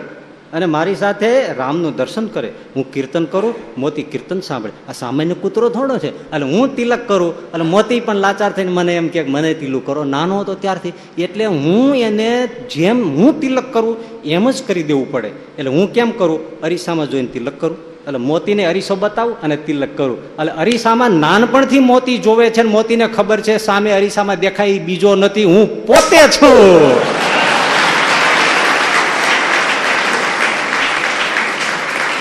બીજો હોય તો લડે. પશ્યતી આત્માનમ સોહમ. હું જ છું સકલ બ્રહ્માંડમાં. બસ આત્મ તત્વ બ્રહ્મ તત્વ હું જ છું. હવે બીજો દેખાય નહીં તો કોણ લડે? એટલે શત્રો મિત્રે પુત્રે વંદો, મા કુરુ યત્નમ વિગ્રહ સંધો. સર્વસ્મીન અપી બધામાં અને સર્વત્રોત્સૃજ ભેદા જ્ઞાનમ આ ભેદ બુદ્ધિ છોડી દે છૂટી જ જાય છે આ સ્થિતિએ પહોંચે આવી રીતે ઇન શોર્ટ શું સત્સંગથી નિસંગતા નિસંગતાથી નિર્મોહીપણું નિર્મોહત્વે નિશ્ચલ ચિત્ત અને નિશ્ચલ ચિત્તે જીવન મુક્તિ થાય છે જ્યારે નિશ્ચલ ચિત્ત થયું ત્યારે જીવન મુક્ત પછી શું થાય છે ત્વયી મયી ચ અન્યત્ર એકો વિષ્ણુ, એમાં નથી. તમારામાં, મારામાં, જળમાં, ચેતનમાં, બધામાં શું છે? એકો વિષ્ણુ. બધે જ પછી એને નારાયણ દેખાય છે. આવી રીતે આત્મ સ્વરૂપને અક્ષર બ્રહ્મ સાથે એકાત્મ થયું અને અક્ષર બ્રહ્મ સાથે તાદાત્મ સાધીને જ્યારે પુરુષોત્તમને ભજતો થયો અને જ્યારે દ્રષ્ટિ એની પલટાઈ, ત્યારે સર્વત્ર પછી જ્યાં જુએ ત્યાં રામજી બીજું ન રે, ભાત દેખી ભૂલે નહીં, અનુભવ ઉજાશે રે, અનુભવી આનંદમાં ગોવિંદ ગાવે. બસ જ્યાં જોવે ત્યાં રામજી બીજું ભાષે હવે એને આ સકલ સંસારમાં બીજું કોઈ નજરમાં આવતું જીવન મુક્ત શું છે? મુક્ત થઈ ગયો. સંસારમાં હોવા છતાં હવે એમાં નથી. એ આપણી જેવો દેખાય છે, પણ આપણી જેવો નથી. હાડચામ જેવો દેખાય, પણ હાડચામ એના છે નહીં. જીવન મુક્ત છે. બધા જ માયાના બંધનોથી ભગવાનની જેમ નિર્લેપ થઈ ગયો છે. નિરાવરણ થઈ ગયો છે. ઓહો સ્વરૂપાનંદ સ્વામી સત્સંગમાંથી ફરતા ફરતા ગઢપુર સભા બેઠેલી શ્રીજી મહારાજે ઊભા થઈને સ્વરૂપાનંદ સ્વામીને આવકાર્યા આવો આવો આવો સ્વામી. બેસાડ્યા બતમાં ગાલી અને પૂછ્યું, સ્વામી, લોક કૈસા હે? સત્સંગ કૈસા હે? સમાજ કૈસા હે? સ્વરૂપાનંદ સ્વામી કરે ગુરુ મહારાજ, અમને કંઈ લોક દેખાય નહીં. સત્સંગ મેં કોઈ મનુષ્ય કहीं સમાજ મેં મનુષ્ય દેખાય નહીં. ક્યાં બતલાવે? તો બધા કહો હો ગામડે ગામડે ફર્યા. મનુષ્ય દેખ્યા નહીં. તો કલ્યાણ કોના કર્યા છે હમ શ્રીજી મહારાજ કે તમારા જેવા નથી કે વર્તમાન ધરાવે, શરણે લે, ભજન કરાવે, ઉપદેશ આપે, પછી પેલાનું કલ્યાણ થાય. અમારે સ્વરૂપાનંદ સ્વામી એવા છે જેના દર્શન માત્રથી જીવનું કલ્યાણ. પણ હા હા હા હા, સ્વામી, તમે કહો છો કે લોક કहीं દેખ્યા નહીં કहीं સમાજ હી નહીં, તો બધાને સમજાય નહીં એવું કેવું? સમજાવો. ત્યારે સ્વરૂપાનંદ સ્વામી કે મહારાજ જેમ કોઈ તીરંદાજ તીર ચડાવે અને એની અણી ઉપર લીંબુ ખોશ્યું હોય, તો પછી જે બાજુ તીર કરે, એ બાજુ લીંબુ જ દેખાય. પણ સામે કશું દેખાય નહીં. તીરમાં આગળમાં લીંબુ ખોશ્યું હોય. એમ કહે શ્રી સ્વરૂપાનંદ સ્વામી કે મહારાજ, મારે તો વૃત્તિમાં તમારી મૂર્તિ રહેલી છે. જ્યાં જોઉં ત્યાં પછી તમે દેખાવ છો. પદાર્થ માત્ર ટળી જાય છે. કંઈ જ નજરમાં આવતું નથી. કેવા હશે ક્યાંય દેખાય એક ભગવાન સિવાય બીજું આ સિદ્ધ દશા છે. પછી એના લક્ષણ કેવા હોય તો શંકરાચાર્યએ કહ્યું રથ્યા ચરપટ વિરચિત કંથ પુણ્ય પુણ્ય વિવર્જિત પંથ યોગી યોગ નિયોજિત ચિત્ત રમતે બાલોન્મદ વત એવ. કેવો હોય? ચીથરા વીણી વીણી લંગોટ બનાવીને પહેરતો હોય. હા એને કોઈ દેહનું ભાન ન હોય દિગંબરે હોય ને પહેર્યું હોય તો પહેરે ને ખડી જાય તો ખડી જાય કશું જંગલ ને જોગી બસતા હૈ वो कभी हंसता है कभी रोता है જંગલ મેં જોગી બસતા અને પુણ્ય પુણ્ય વિવર્જિત પંથા હા આ એ કોણ કેવા હોય જળભરત જેવા શુકજી જેવા, આપણે સંતદાસજી જે, હમ, દેહના ભાન નહીં. ચાલ્યા તો ચાલ્યા ને બેઠા તો બેઠા, હે? એવા થઈને વિચરતા હોય. દિગંબર દશાએ હોય. પાગલ સમજે. લોકો પાગલ માને. સુખદેવજીને શું માને? પાગલ જ માને. આપણા સંતદાસજીને શું માને? ભુજના હમી સરોવરમાં નાવા શ્રીજી મહારાજ સંત મંડળ સાથે ઉતર્યા. એમાં સંતદાસજી સાથે હતા. તો એમણે ડૂબકી મારી, બધા નાયા, બધા બહાર નીકળી ગયા સંતદાજી ન નીકળ્યા. એટલે સંતોને ભક્તોએ કીધું, મહારાજ સંતદાજી હજી નથી આવ્યા. તો કે છોડો અરે પણ છોડે ક્યાંથી? ક્યાં ગયા? તો એ બદ્રિકાશ્રમ પહોંચ્યા. એટલે ક્યાં હમીર સરોવરમાં ડૂબકી મારીને ક્યાં બદ્રિકાશ્રમ? તે કે, આવશે છ મહિને. જવા એની ચિંતા છોડો. એટલે કહું છું, નગારો, તગારો, તાવડો નથી. છે ને? ગયા બદ્રિકાશ્રમ.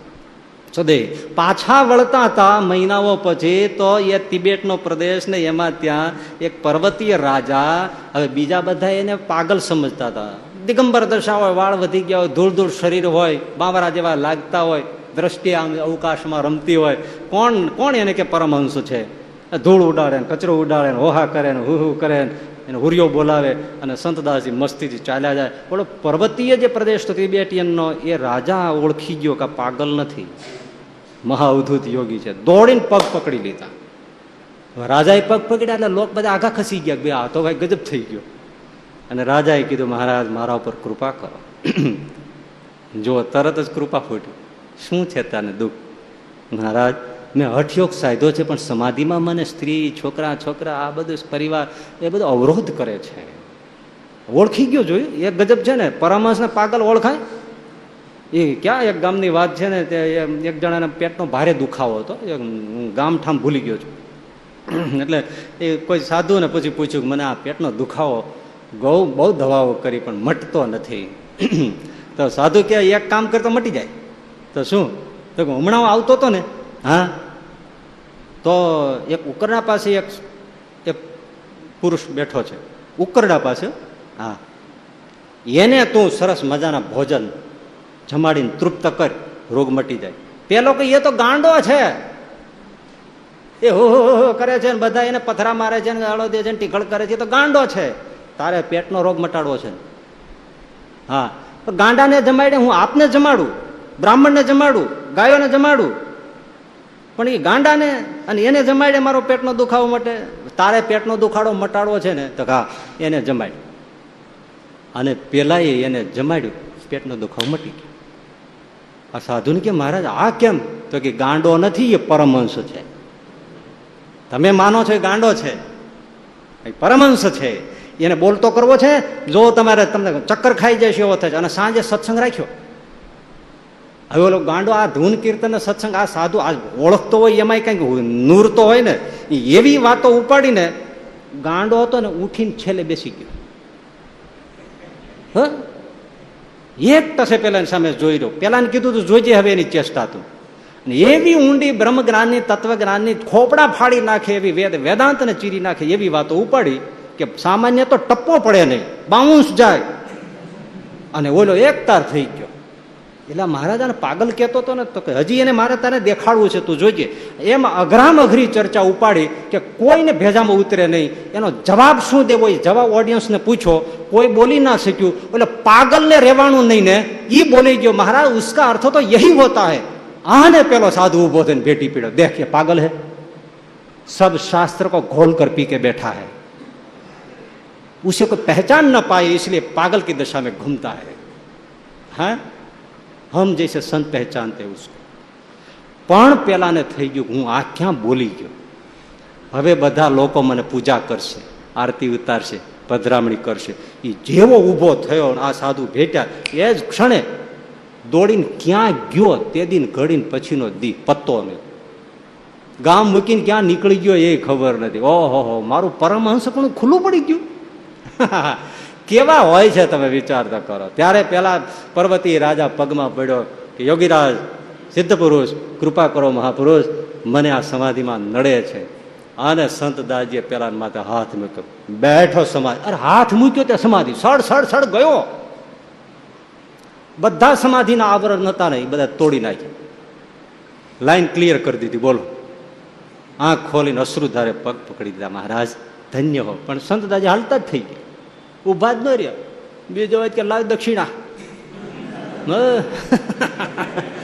કશું જ નહીં. આને પરમહંસ કહેવાય. પુણ્ય પુણ્ય વિવર્જિત પંથા. ભાઈ, પાપ અને પુણ્યની વ્યાખ્યાઓ જ્યાં છૂટી જાય છે. હમ? જો, શિક્ષાપત્રી વાંચો ને, કોઈ પણ શાસ્ત્ર વાંચો, તો પેલા નિષેધ ધર્મ શરૂ થાય. જે ન કરવાનું પેલા કહેવામાં આવે. શિક્ષાપત્રીમાં પહેલો શ્લોક આજ્ઞામાં શું લખે? કશ્યાપી પ્રાણીનો હિંસા. કોઈ પ્રાણીની હિંસા નહીં કરતા, દારૂ નહીં પીતા, માંસ નહીં ખાતા મરગરા બસલા આવા જીવની હિંસા નહીં કરતા, પિતૃને અર્થે પણ નહીં, દેવને અર્થે પણ નહીં, ચોરી નહીં કરતા વ્યભિચાર નહીં કરતા, એ બધું પહેલાં આવે. આ ન કરતા ન કરતા કારણ કે જીવનો ઢાળો જ છે, ન કરવાનું પહેલાં કરવું. એટલે એને પહેલાં ના પાડવામાં આવે. હમ? અને પછી કરવાની વાત આવે પણ એ કરવાનું પાછું પુણ્ય કર્મ હોય છે. એટલે જેમ પાપ નડે ને, એમ આપણે આગળ કહ્યું છે. એમ પુણ્યનો અવરોધ છે. આ જળભરત હતા એ ભરતજી પેલા હતા, વનમાં ગયા. મૃગના બાળકને નદીમાં તણાતું હતું અને દયાથી પુણ્ય કર્મ માટે એને બચાવ્યું ને, કે આ બિચારું વહી જાય છે તો હું બચાવું. એ પુણ્ય કરવા ગયા હલવાઈ ગયા. એ પણ અવરોધ છે. રનવે ઉપર પ્લેન દોડતું હોય, અવરોધ છે. બહુ ધ્યાન રાખવું પડે આડોળો હોઈ જાય મરી જાય. એકદમ સીધી લીટીમાં આમ ફટાફટ જતું જવું જોઈએ કેટલી વેગમાં જાય. એક સરદારજી પ્લેનમાં બેઠા હતા અને એને જલ્દી જવું હતું છેક દિલ્હી. અને રનવે ઉપર આમ પ્લેન દોડવા માંડ્યું. સીધો દોડીને પાયલટનો કાટલો પકડી લીધો. મુજે જલ્દી જાના હે ઓર તું બાય રોડ જા રહા હે? અરે ભાઈ, હજી તો દોડે રનવે ઉપર છે. એને એમ કે આમ દિલ્હી સુધી આવેલું જાય. તો રનવે ઉપર હોય, એ સમજો કે પાપનો માર્ગ છે. બહુ અવરોધ કરે, ગતિને બહુ રોકે. આડું ધ્યાન રાખવું પડે. અને જો સેજે ફંટાઈ જાય, તો કેટલો ભૂકો નીકળી જાય. પણ ટેક ઓફ થઈ જાય, પછી વાદળાનો પણ અવરોધ હોય. વાદળાય નડે, પ્લેનને ખખડાવી નાખે. હે, કે કોઈ પક્ષીઓ અથડાઈ જાય તો તોડી નાખે. એમ અવકાશ ગતિ થઈ જાય ને, ઊંચી ગતિ પ્રાપ્ત થાય, પછી પુણ્ય નડે. એ પુણ્યને પણ જે છોડી દે ને પછી બે ની પાર નીકળી જાય, પછી ભાઈ ધીમે ધીમે ધીમે ધીમે પ્લાન સ્થિર જાણે, ધરતી ઉપર થડકો આવે, પણ ત્યાં ના આવે. એવી ગતિ પકડે. એ પાપ અને પુણ્યથી બંનેથી પર થઈ જાય. ભરતજી મહારાજે પછી પુણ્યમાં હલવાયા, અને પછી જ્યારે બ્રાહ્મણને કે બીજે, ત્રીજે જન્મે આવ્યા, ત્યારે પહેલેથી જ પુણ્ય અને પાપની વ્યાખ્યાઓ જ મૂકી દીધી. કે વળ ભગવાન બ્રાહ્મણના ધર્મો મૂકી દીધા જનોએ મૂકી દીધી, કશું જ નહીં. સ્નાન, ધ્યાન, બધું છોડ્યું. કર્મકાંડ જે હોય ને બધા છોડી દીધા. આમ આમ કરવું તેમ કરવું કશું જ નહીં. કેવળ બ્રહ્મમય દ્રષ્ટિ રાખીને પરબ્રહ્મનું ધ્યાન કરવું બસ. આવી સ્થિતિમાં જીવ્યા પણ એને પાગલ જ લાગે ને બધા હમ? પણ એ કોણ છે? જીવન મુક્ત છે. જીવન મુક્ત છે. અને સતત બાળક જેવા લાગે અને ઉન્મત જેવા લાગે. ઓળખતા હોય ઓળખે. એટલે આ છે જીવન મુક્તની દશા. અને જો ગ્રહસ્થાશ્રમમાં હોય, તો કેવો હોય? યોગ રતો વા, ભોગ રતો વા, સંગ રતો વા, સંગ વિહીન, યશ્ય ભ્રમણી રમતે ચિત્તમ, નંદતી નંદતી નંદતી. એને આનંદ છે આનંદ છે આનંદ છે. કોને? યોગ રતો વા, ભોગ રતો વા. ત્યાગના પંથમાં હોય કે ગ્રહસ્થના માર્ગમાં હોય, ભોગમાં ડૂબેલો હોય કે યોગમાં ડૂબેલો હોય, હજારો માણસોથી વીંટળાયેલો હોય કે કોઈનો સંગ ન હોય, એકાંકી ફરતો હોય. પણ યશ્ય બ્રહ્મણી રમતે ચિત્તમ, જેને ભગવાનમાં ચિત્ત રમમાણ થઈ ગયું છે, એને આનંદ આનંદ અને આનંદ છે. એવો જીવન મુક્ત થાય છે. એ ખાતો હોય છતાં ખાતો ન હોય. એ ઊંઘ તો દેખાતો હોય, પણ છતાં ઊંઘતો ના હોય. એ એને ચિત્ત હોય, પણ ચિત્ત વિહીન દશા હોય. એને મન હોય, પણ ઊન મની દશા હોય. એ ક્રિયા કરતો હોય, છતાં અકર્તા હોય. કોણ એવા જીવન મુક્તનો પાર પામે? મગજમાં આપણને ન આવે. ગોવર્ધનભાઈ, ફરીથી યાદ કરીએ. એમને પૂછ્યું ત્યારે એકવાર કહ્યું એમણે. તો ગોવર્ધનભાઈનું ટૂંકમાં કહું છું, માંગરોળના ગોવર્ધનભાઈ શેઠ, હા, આગળ વાત કરી દઈએ જો સાંભળો, તમે બધાય કહો છો, પૂછનારોને કે છે ગોવર્ધનભાઈ, તમે કહો છો એટલે હું કહું છું કે હા, એમ હશે. શું? કે હું એકવાર પરિણ્યો છું. પરિણ્યો છું. તમે કયો છો એટલું માનું છું. હકીકતમાં પરિણાતા તમે કયો છો એટલે માનું છું કે હું પરિણ્યો છું. તમે કહો છો એટલે હું માનું છું કે મને પરિણા પછી દીકરા થયા છે. વિચારો. તમે કહો છો એટલે હું માનું છું કે હું પરિણ્યો છું. તમે કહો છો એટલે હું માનું છું કે મારે દીકરા થયા છે. પણ આ વાત હું પરિણ્યો હોઉં અને મને દીકરા થયા હોય, એ જો મને ખબર હોય, એની મને જો સ્મૃતિ હોય, તો મારું કલ્યાણ સ્વામિનારાયણ ન કરે.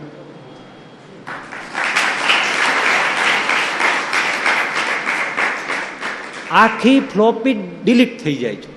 કેવી થાય છે? એ ત્રીજા વચનામતમાં અમદાવાદમાં મહારાજે કહ્યું છે કે જ્યારે મૂર્તિમાં આવી વૃત્તિ રહેવા માંડે છે, ત્યારે તે ભક્તને ઉપશમ દશા આવે છે. ત્યારે ભોગવેલા વિષયોની પૂર્વે ભોગવ્યા હોય એની જેમ વિસ્મૃતિ વર્તે છે, એમ ઘડી પેલા ભોગવેલા વિષયોની પણ વિસ્મૃતિ થઈ જાય છે. થાય? હાઠ હાઠ વર્ષના વિષયો નથી ભૂસાતા. અને આને વિસ્મૃતિ કેવી થાય છે? તો કે પૂર્વ જન્મના ભોગવેલા વિષયોની જેમ વિસ્મૃતિ છે, એમ એને આ જન્મના વિષયોની ક્રિયાઓની વિસ્મૃતિ થઈ જાય છે. અને એવી ધોધથી એને ભગવાનમાં વૃત્તિ રહે છે કે જેમ સાબરમતી મહારાજ કે બે કાંઠે આવી હોય, તો હાથીને મોટા મોટા વૃક્ષ તોતિંગ તણાતા તણાતા દરિયા ભેળા થઈ જાય, પણ પગ ઠરે નહીં હાથી કે વૃક્ષોના, એમ એની વૃત્તિમાં સંસારનું કોઈ પદાર્થ ટકતું નથી. એના ધોધમાં ખેંચાય નહીં ખેંચાઈને પ્રવાહિત થઈ જાય છે. આવી વિસ્મૃતિ વર્તે છે ને એક જ વૃત્તિમાં રહે છે. કોણ? પરબ્રહ્મ નારાયણ કરતા થકા પણ અકર્તા છે. મન હોય છતાં અમન હોય એમ વર્તે છે. આપણે જેમ ખાતો પીતો હોય, પણ છતાં ખાતો પીતો ન હોય. સંતદાસજી કારિયાણી આવ્યા એટલે મહારાજ કે સંતદાસજી જમશો? તો જોઈ રહ્યા. તો પેંડાની થાળી મૂકી. તો આમ બુકડા લઈ લઈને જમવા માંડ્યા. બે હાથે. હમ? તો દરબારો બધા હોય ને કે મહારાજ, આવો પ્રસાદ તો મજા આવી જાય. મહારાજ એ થાળી લઈને મીઠું મૂકી દીધું વડાગરું. આ સાકરના ગાંગડા જેવું જ મીઠું આવે ને, નમક, સોલ્ટ, એ મૂકી દીધું. એ ખાવા માંડ્યા. લો, ગોવર્ધનભાઈને એવી જ રીતે ગોમતી કાંઠે વડતાલમાં સૂતરફેણી ખાઈ ગયા ને, સાકરે ખાઈ ગયા ને, મીઠું, નમકે ખાઈ ગયા. ઘણાને આ વાત છે ને, કપોલ કલ્પિત લાગે, ગાલ પુરાણની લાગે. ગાલ પુરાણની નથી, મેં હમણાં ઓલા ગોપી વલ્લભદાસ સ્વામીની વાત કરી હતી. એટલે ઘણા કહેતા હોય છે કે કોઈ જમતા જમતા સુઈ જાય. હે ભાઈ, જમતા તમે કોઈ જમતા જમતા સુઈ ગયા? આપણા જોગી સામે અમે જમતા જમતા સુઈ ગયા જોયા છે. જો, જમતા આપણે જમાડતા હોય જમતા જમતા મૂર્તિમાં લીન થઈ જાય, હુઈ જાય. વિચાર કરો, હાથમાં કોળિયો રહી જાય, હુઈ જાય. ક્યાં જાતા છે એ બોલો. હવે આપણને જેમ જમતા દેખાય છે પણ એ જમતા નથી હોતા. ભાઈ, દેખાય. હવે શું છે, તમને વાત કરું. આ કાળ પણ ઓગણોતેરો, પછી મહારાજે ગઢપુરમાં કીધું કે મુક્તાનંદ સ્વામી, તો હા, એમ, હવે કાળ કાઢવો છે. તો મહારાજ, તમે કયો શું કરીએ? હવે મારે સંતોને જમાડવા છે. જો, એને હુરાતન ચડો છો? મારે છે સાધુને જમાડવા છે. તો સારામાં સારી રસોઈ બનાવો. અને પછી જીવબાન લાડુબાન એ પછી કઈ મૂકે? હવે સરસ મજાના પકવાનો મીઠાઈઓ ના તેને બધું બનાવી. અને લીંબ વૃક્ષ યાદ કરો, ધ્યાન કરો એ એ બધા ઓરડાન ફળિયાન ઓસરીઓમાં એ પરમહંસોની પંક્તિઓ કરી અને મહારાજી બધાને જમાડવા માંડ્યા પીરસવા માંડ્યા ખૂબ બધાને તૃપ્ત કર્યા. મુક્તાનંદ સાહેબ ગોપાળન સાહેબ બ્રહ્માનંદ સાહેબ નિત્યાન સાહેબ શુકાન સાહેબ પ્રેમાન સાહેબ દેવાન સાહેબ ભૂમાન સાહેબ વ્યાપકાનંદ સામે એ સ્વરૂપાનંદ સામે એ બધાને ખૂબ જમાડ્યા. બધાએ જમી લીધું. મહારાજ કે, સ્વામી, કેમ થયું? બસ મહારાજ, કાળ વયો ગયો. ના, હજી કાળ નથી ગયો. અરે મહારાજ બધા જમી લીધું, હવે તો કાળ વયો જ જાય ને. તો કે, ના, હજી કાળ નથી ગયો. ખૂણામાં ઊભો છે. હજી ખૂણામાં ઊભો છે. અરે મહારાજ કેમ ખૂણામાં ઊભો છે? તો કે, એક સાધુ જમ્યો નથી, એટલે કાળ ખૂણામાં ઊભો છે. અરે મહારાજ, બધાને ગોતી ગોતીને બોલાવ્યા છે ને જમાડ્યા છે ને પીરસીને જમાડ્યા છે. અને કોણ રહી હવે અંતરિયામેથી ક્યાં પર ઉભાઈ હોય? એક સાધુ નથી જીમો ને? એટલે કાળ ખૂણામાં ઊભો છે.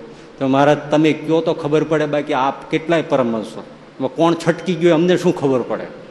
મહારાજ કે આ નિષ્કુળાનંદ નથી જીમો પકડ્યા નિષ્કુળાનંદ સ્વામી સ્વામી, તમે કેમ નથી જીમા તો કે મને મજા નહોતી, તો મને થયું કે આજે આપણે ખેંચી કાઢો એમને એટલે સરખું થઈ જાય. ઉપવાસ છે એ ઔષધ છે ને, એટલે એ ખેંચી કાઢીએ ઉપવાસ. તો સારું થઈ જાય શરીરને. એટલે મારે હું નથી જમ્યો એમ. જો સ્વામી, નીકળ્યું ને, કાળ ખૂણામાં ઊભો છું. એટલે મુક્તાનંદ સાહેબ કે, મહાપુરુષ, જમો. મહારાજને કાળ કાઢવો છે. પ્રજા દુઃખી થાય છે. તો કોણ ના પાડે છે તો? કોણ ના પાડે છે? લ્યો સાધુ બેહો. એટલે બેઠા. મહારાજ કે, મુક્તાનંદ સ્વામી કાળ કાંઈ એમનેમ જાય. મહારાજે, તમે કયો, અમને આમાં કાંઈ ખબર પડે ને. મહારાજ કે, આવડું માટલું લઈ આવો. હવે આવડું માટલું લઈ આવો, ગોળો. એ ગોળો લઈ આવે મહારાજ કે ભાંગો વચ્ચેથી. વચ્ચેથી ભાંગ્યો ને, આવડો મોટો, ઓલો નીચેનો ગોળ ભાગ નીકળે ને, એ મોટો અડધો. એ નિષ્કુળાને સામે મૂક્યો સામે તેદીના સાધુ આજે જે પાળે છે, એ બધા કાષ્ટ પાત્રમાં જ જમે છે. બાકી ફવની રીત એમાં કોઈ નિષેધ આપણે કરતા નથી, કોઈ ટીકાઈ નથી કરતા. આ રીતની વાત છે. એટલે સાધો છે જે કાષ્ટપાત્રમાં જમતા હોય, તો આવડું કાષ્ટપાત્ર તો મળે નહીં, એટલે માટીનો ઘડો ભાંગીને મૂક્યો. મહારાજ કે, હવે પીરસો. એ સાધુ વળી ગયા. અને નિષ્કુળાને આંખો બંધ કરીને મીડિયા જમવા. બોલો, ત્રાસના ત્રાસ ઠલવે. અને આ તો આંખો મીચીને હરિઓમ. લાડવો ભાંગે એ બીજો. હરિઓમ. આ મૂક્યો ને આ ગયો હરિઓમ ઓલા બધા કે, અરે મહારાજ, આ તો મૂર્તિમાન કાળ છે. હવે આ રહી જાય ભૂક્યો તો કાળ ખૂણામાં હું વચમાં રહીએ. સારું થયું તમે જમાડ્યો. મહારાજ પીરસો. હાલો, નાખો. એ બધા રેડતા જાય આ જમતા કાંઈ પ્રવાહી રીડે આખું મોઢે માંડે. હડાડ કરતું પી મારે કે, જોવો છે ને કાળ? અરે, આ તો કાળનો કાળ છે. પણ મુક્તાનંદ સ્વામી હાથ જોડે. મહારાજ, સાધુનું પેટ ફાટી જાય. મહારાજ કે, તો તમારી મરજી. બાકી હવે કાળ વયો ગયો. સામે ચડું કરી લો. હાલો. ચડું કરી લીધું. કેટલું ખાઈ ગયા કોને ખબર છે? આ કેમ થાય? ખાતો દેખાય, પણ એ ખાતો નથી. એ તો વિશ્વાત્મામાં જાય છે ભાઈ. પરમાત્મા જમે છે, બીજો જમતો નથી. એને જ્યારે આ આપણે એવા પુરુષને જોયા છે. એવા પુરુષને મેં તો એવા બધું મારે તમને કહેવાય એવું નથી. મેં મારી નજરે જોયું છે ઘણું. અને જે નજરે જોયું છે ને એ ઘણું નથી કહેતો. ઘણું નથી કહેતો, કહેવાતું નથી ને તે તમને મારાથી સહેવાતું નથી ને મારાથી કહેવાતું નથી. એવું મેં ઘણું બધું જોયું છે. તો એ નાનજી ભગતને અમે દર્શન કરેલા. એક મહિનાનો ઉપવાસ ને પારણામાં ભંડારી ગયા તો ઓલા ભંડારી સાધુ બે લાડુ એ કે, શું ભગત, મગની ખીચડી કે મગનું પાણી કરી દઈએ? ના ના એ કે, ગોપીનાથજી મહારાજના થાળમાં હોય થોડું આપજો, આપણે પારણું કરી લઈશું. એક મહિના સુધી સાવ ઉપવાસ. અને પારણું કરવા બેઠા. ચૂરમાન લાડુ મૂક્યા. અને ભગત તો આંખી મીચીને જમવા મીટ્યા એક મહિનાનો ઉપવાસ પછી તમે લાડુ ખાઈ શકો. મૂકે જમી જાય મૂકે જમી જાય મૂકે જમી જાય. એ બાવીસ લાડુ જમી ગયા. બાવીસ લાડુ. અને તે દાડાના લાડુ એટલે આવડાવડા નહીં હોય હવે તો જે માણસ નાના થતા ગયા ને, એમ લાડુ નાના નાના થતા ગયા. બાકી ઓગણીસો ને અઠ્યોતેરની હું વાત કરું, પહેલી વાર શાસ્ત્રીજી મહારાજ સાથે, હું શાસ્ત્રી મહારાજ બે હતા મેં વડોદરા મંદિરે ગયેલા વાડી મંદિર છે ત્યાં. બપોરે પહોંચ્યા ને ત્યાં એમના સાધુ હતા, બપોર વચ્ચે ટાણું હતું એ કે સંતો જાઓ ને, તમારે હાથે બધું ભંડારમાં પડ્યું છે અને ઠાકોર જમાડી લ્યો. એટલે હું અંદર ગયો ને બધું જોયું ચૂરમાન લાડુ મેં જોયા. આવડા આવડા લાડુ. આવડા આવડો, મારા હાથમાં ના આવે. તે મેં અમારે અરે કહ્યું હતું મેં બતાવી, મેં આ લાડુ છે, મને કે હા, આવડા જ થાય. થાળમાં આવડા થાય. એ તો હવે આમ આમ થતું ગયું છે. બાકી આવડા આવડા લાડુ. હવે આવડા આવડા લાડુ, બાવીસ લાડુ. ક્યાં જાય? પછી પેલા ભંડારી હતા ને કે હા રેવા દો ભગત કંઈક સહન નહીં કરી શકે. બીજા વાળા કે સહન તો એકેય ન થાય. આ બાવી થઈ ગયા એનો અર્થ શું? પણ હવે રાખો. હે? એમ એવું ઘણું બધું છે. એ જમતા હોય, પણ જમતા ન દેખાય ખાલી. ઊંઘતા હોય, દેખાય, પણ ઊંઘતા ન હોય. સંસારના બધા દંડોથી પર સંસાર આખો નિરાવરણ થઈ જાય અને એક જ નારાયણ જેની દ્રષ્ટિમાં બ્રહ્મમય રીતે વિલસા કરે, એ જીવન મુક્ત છે. એ એકત્રીસમો શ્લોક છેલ્લો છે શંકરાચાર્યનો. આખું સ્તોત્રના કુલ એકત્રીસ શ્લોક છે. એનો છેલ્લો શ્લોક એ છે, યોગ રતો વા, ભોગ રતો વા, સંગ રતો વા, સંગ વિહીન, યશ્ય બ્રહ્મણી રમતે ચિત્તમ. નંદતી નંદતી નંદતી એવા. સંસારમાં હોય તોય ભલે, અને જંગલમાં ભાગી ગયો હોય તોય ભલે સારા વસ્ત્રોમાં ઘૂમતો હોય, તોય ભલે દિગંબર ઘૂમતો હોય, તોય ભલે ટોળામાં બેઠો હોય, તોય ભલે એકલો રહેતો હોય, તોય ભલે મધ્યના તેરમામાં શ્રીજી મહારાજે કહ્યું કે હજારોની વસ્તીથી વીંટળાયેલો હોય તો એમ જાણે જાણે એકલો છું અને એકલો વનમાં રહેતો હોય તો એમ જાણે હજારોથી વીંટળાયેલો છું. એવી સ્થિતિ થાય ક્યારે? જ્યારે એ સ્વરૂપની ઓળખાણ તમને થયા ત્યારે તમે પણ એવા થશો. એટલે મહારાજ કે આ મેં બોલીએ છે એ અહીંયા બોલતા નથી. આ અમને ગઢડું શહેર, આ લીમડો, આ દાદાનો દરબાર, એ અમને કાંઈ દેખાતું નથી. અમે પણ ત્યાં બેઠા થકા બોલીએ છીએ અને તમે સર્વે પણ ત્યાં બેઠા થકા અમે દેખીએ છીએ. આ સ્થિતિ છે. એટલે લોક એટલું સમજી છે કે આ સર્વસામાન્ય, એટલે સહજાનંદ સ્વામીને જીવન મુક્તા કહેતા હતા. આપણો તો પૂર્ણાહુતિ તો ત્યાં જ આવે ને. હે, પૂર્ણાહુતિ તો ત્યાં જ આવે ને ભાઈ.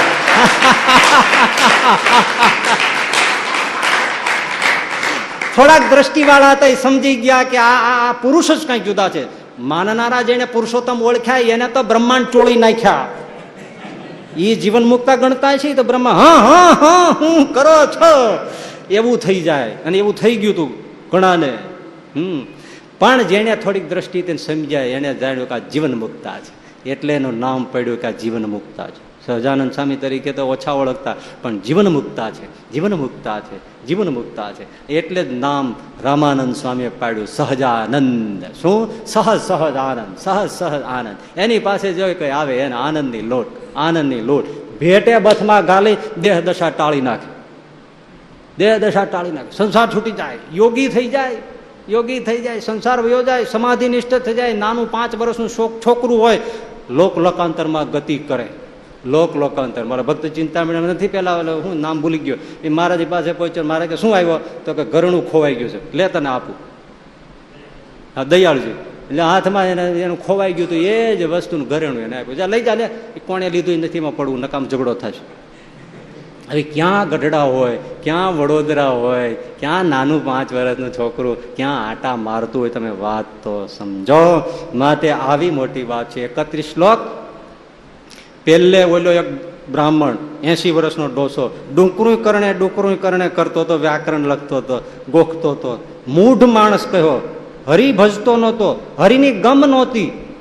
ત્યાંથી શંકરાચાર્ય જે માંડણી માંડી એવા મૂઢથી એને જગાડવા માટે ચમચમાવીને લાફા માર્યા શબ્દોના જગાડ્યો. ભજનનું મહાત્મય કહ્યું, સ્ત્રી ધનને એના સ્વરૂપ ઓળખાવ્યા સમય કેટલો, જિંદગી કેટલી કિંમતી છે એ ઓળખાવ્યું અને પછી સત્સંગ કેવો કિંમતી છે એ ઓળખાવ્યું એ ઓળખાવતા ઓળખાવતા, સત્સંગમાં જોડતા જોડતા જોડતા જીવન મુક્ત સુધીની દશા પહોંચી જાય.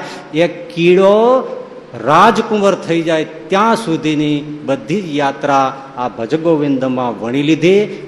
શ્રી હરિની કૃપા, ગુરુ કૃપા, જોગી સ્વામીની કૃપાથી જેટલું મને સૂજ્યું એટલું આપણે આજે વણ્યું આ બધા વિષયોને લઈ લઈ, લઈને. વિસ્તાર છેલ્લા ચારેક શ્લોકોનો થઈ શકે, પણ મને જરા ઈચ્છા નથી. એટલે બે વર્ષથી ચાલતી આ ભજ ગોવિંદમ વ્યાખ્યાન માળા જોગી સ્વામી ગુરુદેવ, શાસ્ત્રીજી મહારાજ અને શ્રીહરિના ચરણોમાં મારા વાણીરૂપી પુષ્પો સમર્પિત કરી અને ભજગોવિંદમ વ્યાખ્યાન માળાનું આ છેલ્લું સોપાન છે અને અહીંયા ભજગોવિંદ વ્યાખ્યાન માળા સમાપ્ત થાય છે. સહજાનંદ સ્વામી મહારાજ. જય.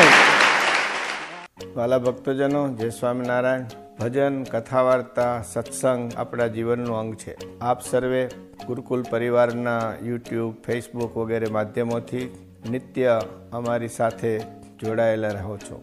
તો આ બધા ઉત્સવોને યુટ્યુબ ઉપર નિહાળો, શેર કરો સબસ્ક્રાઈબ કરો.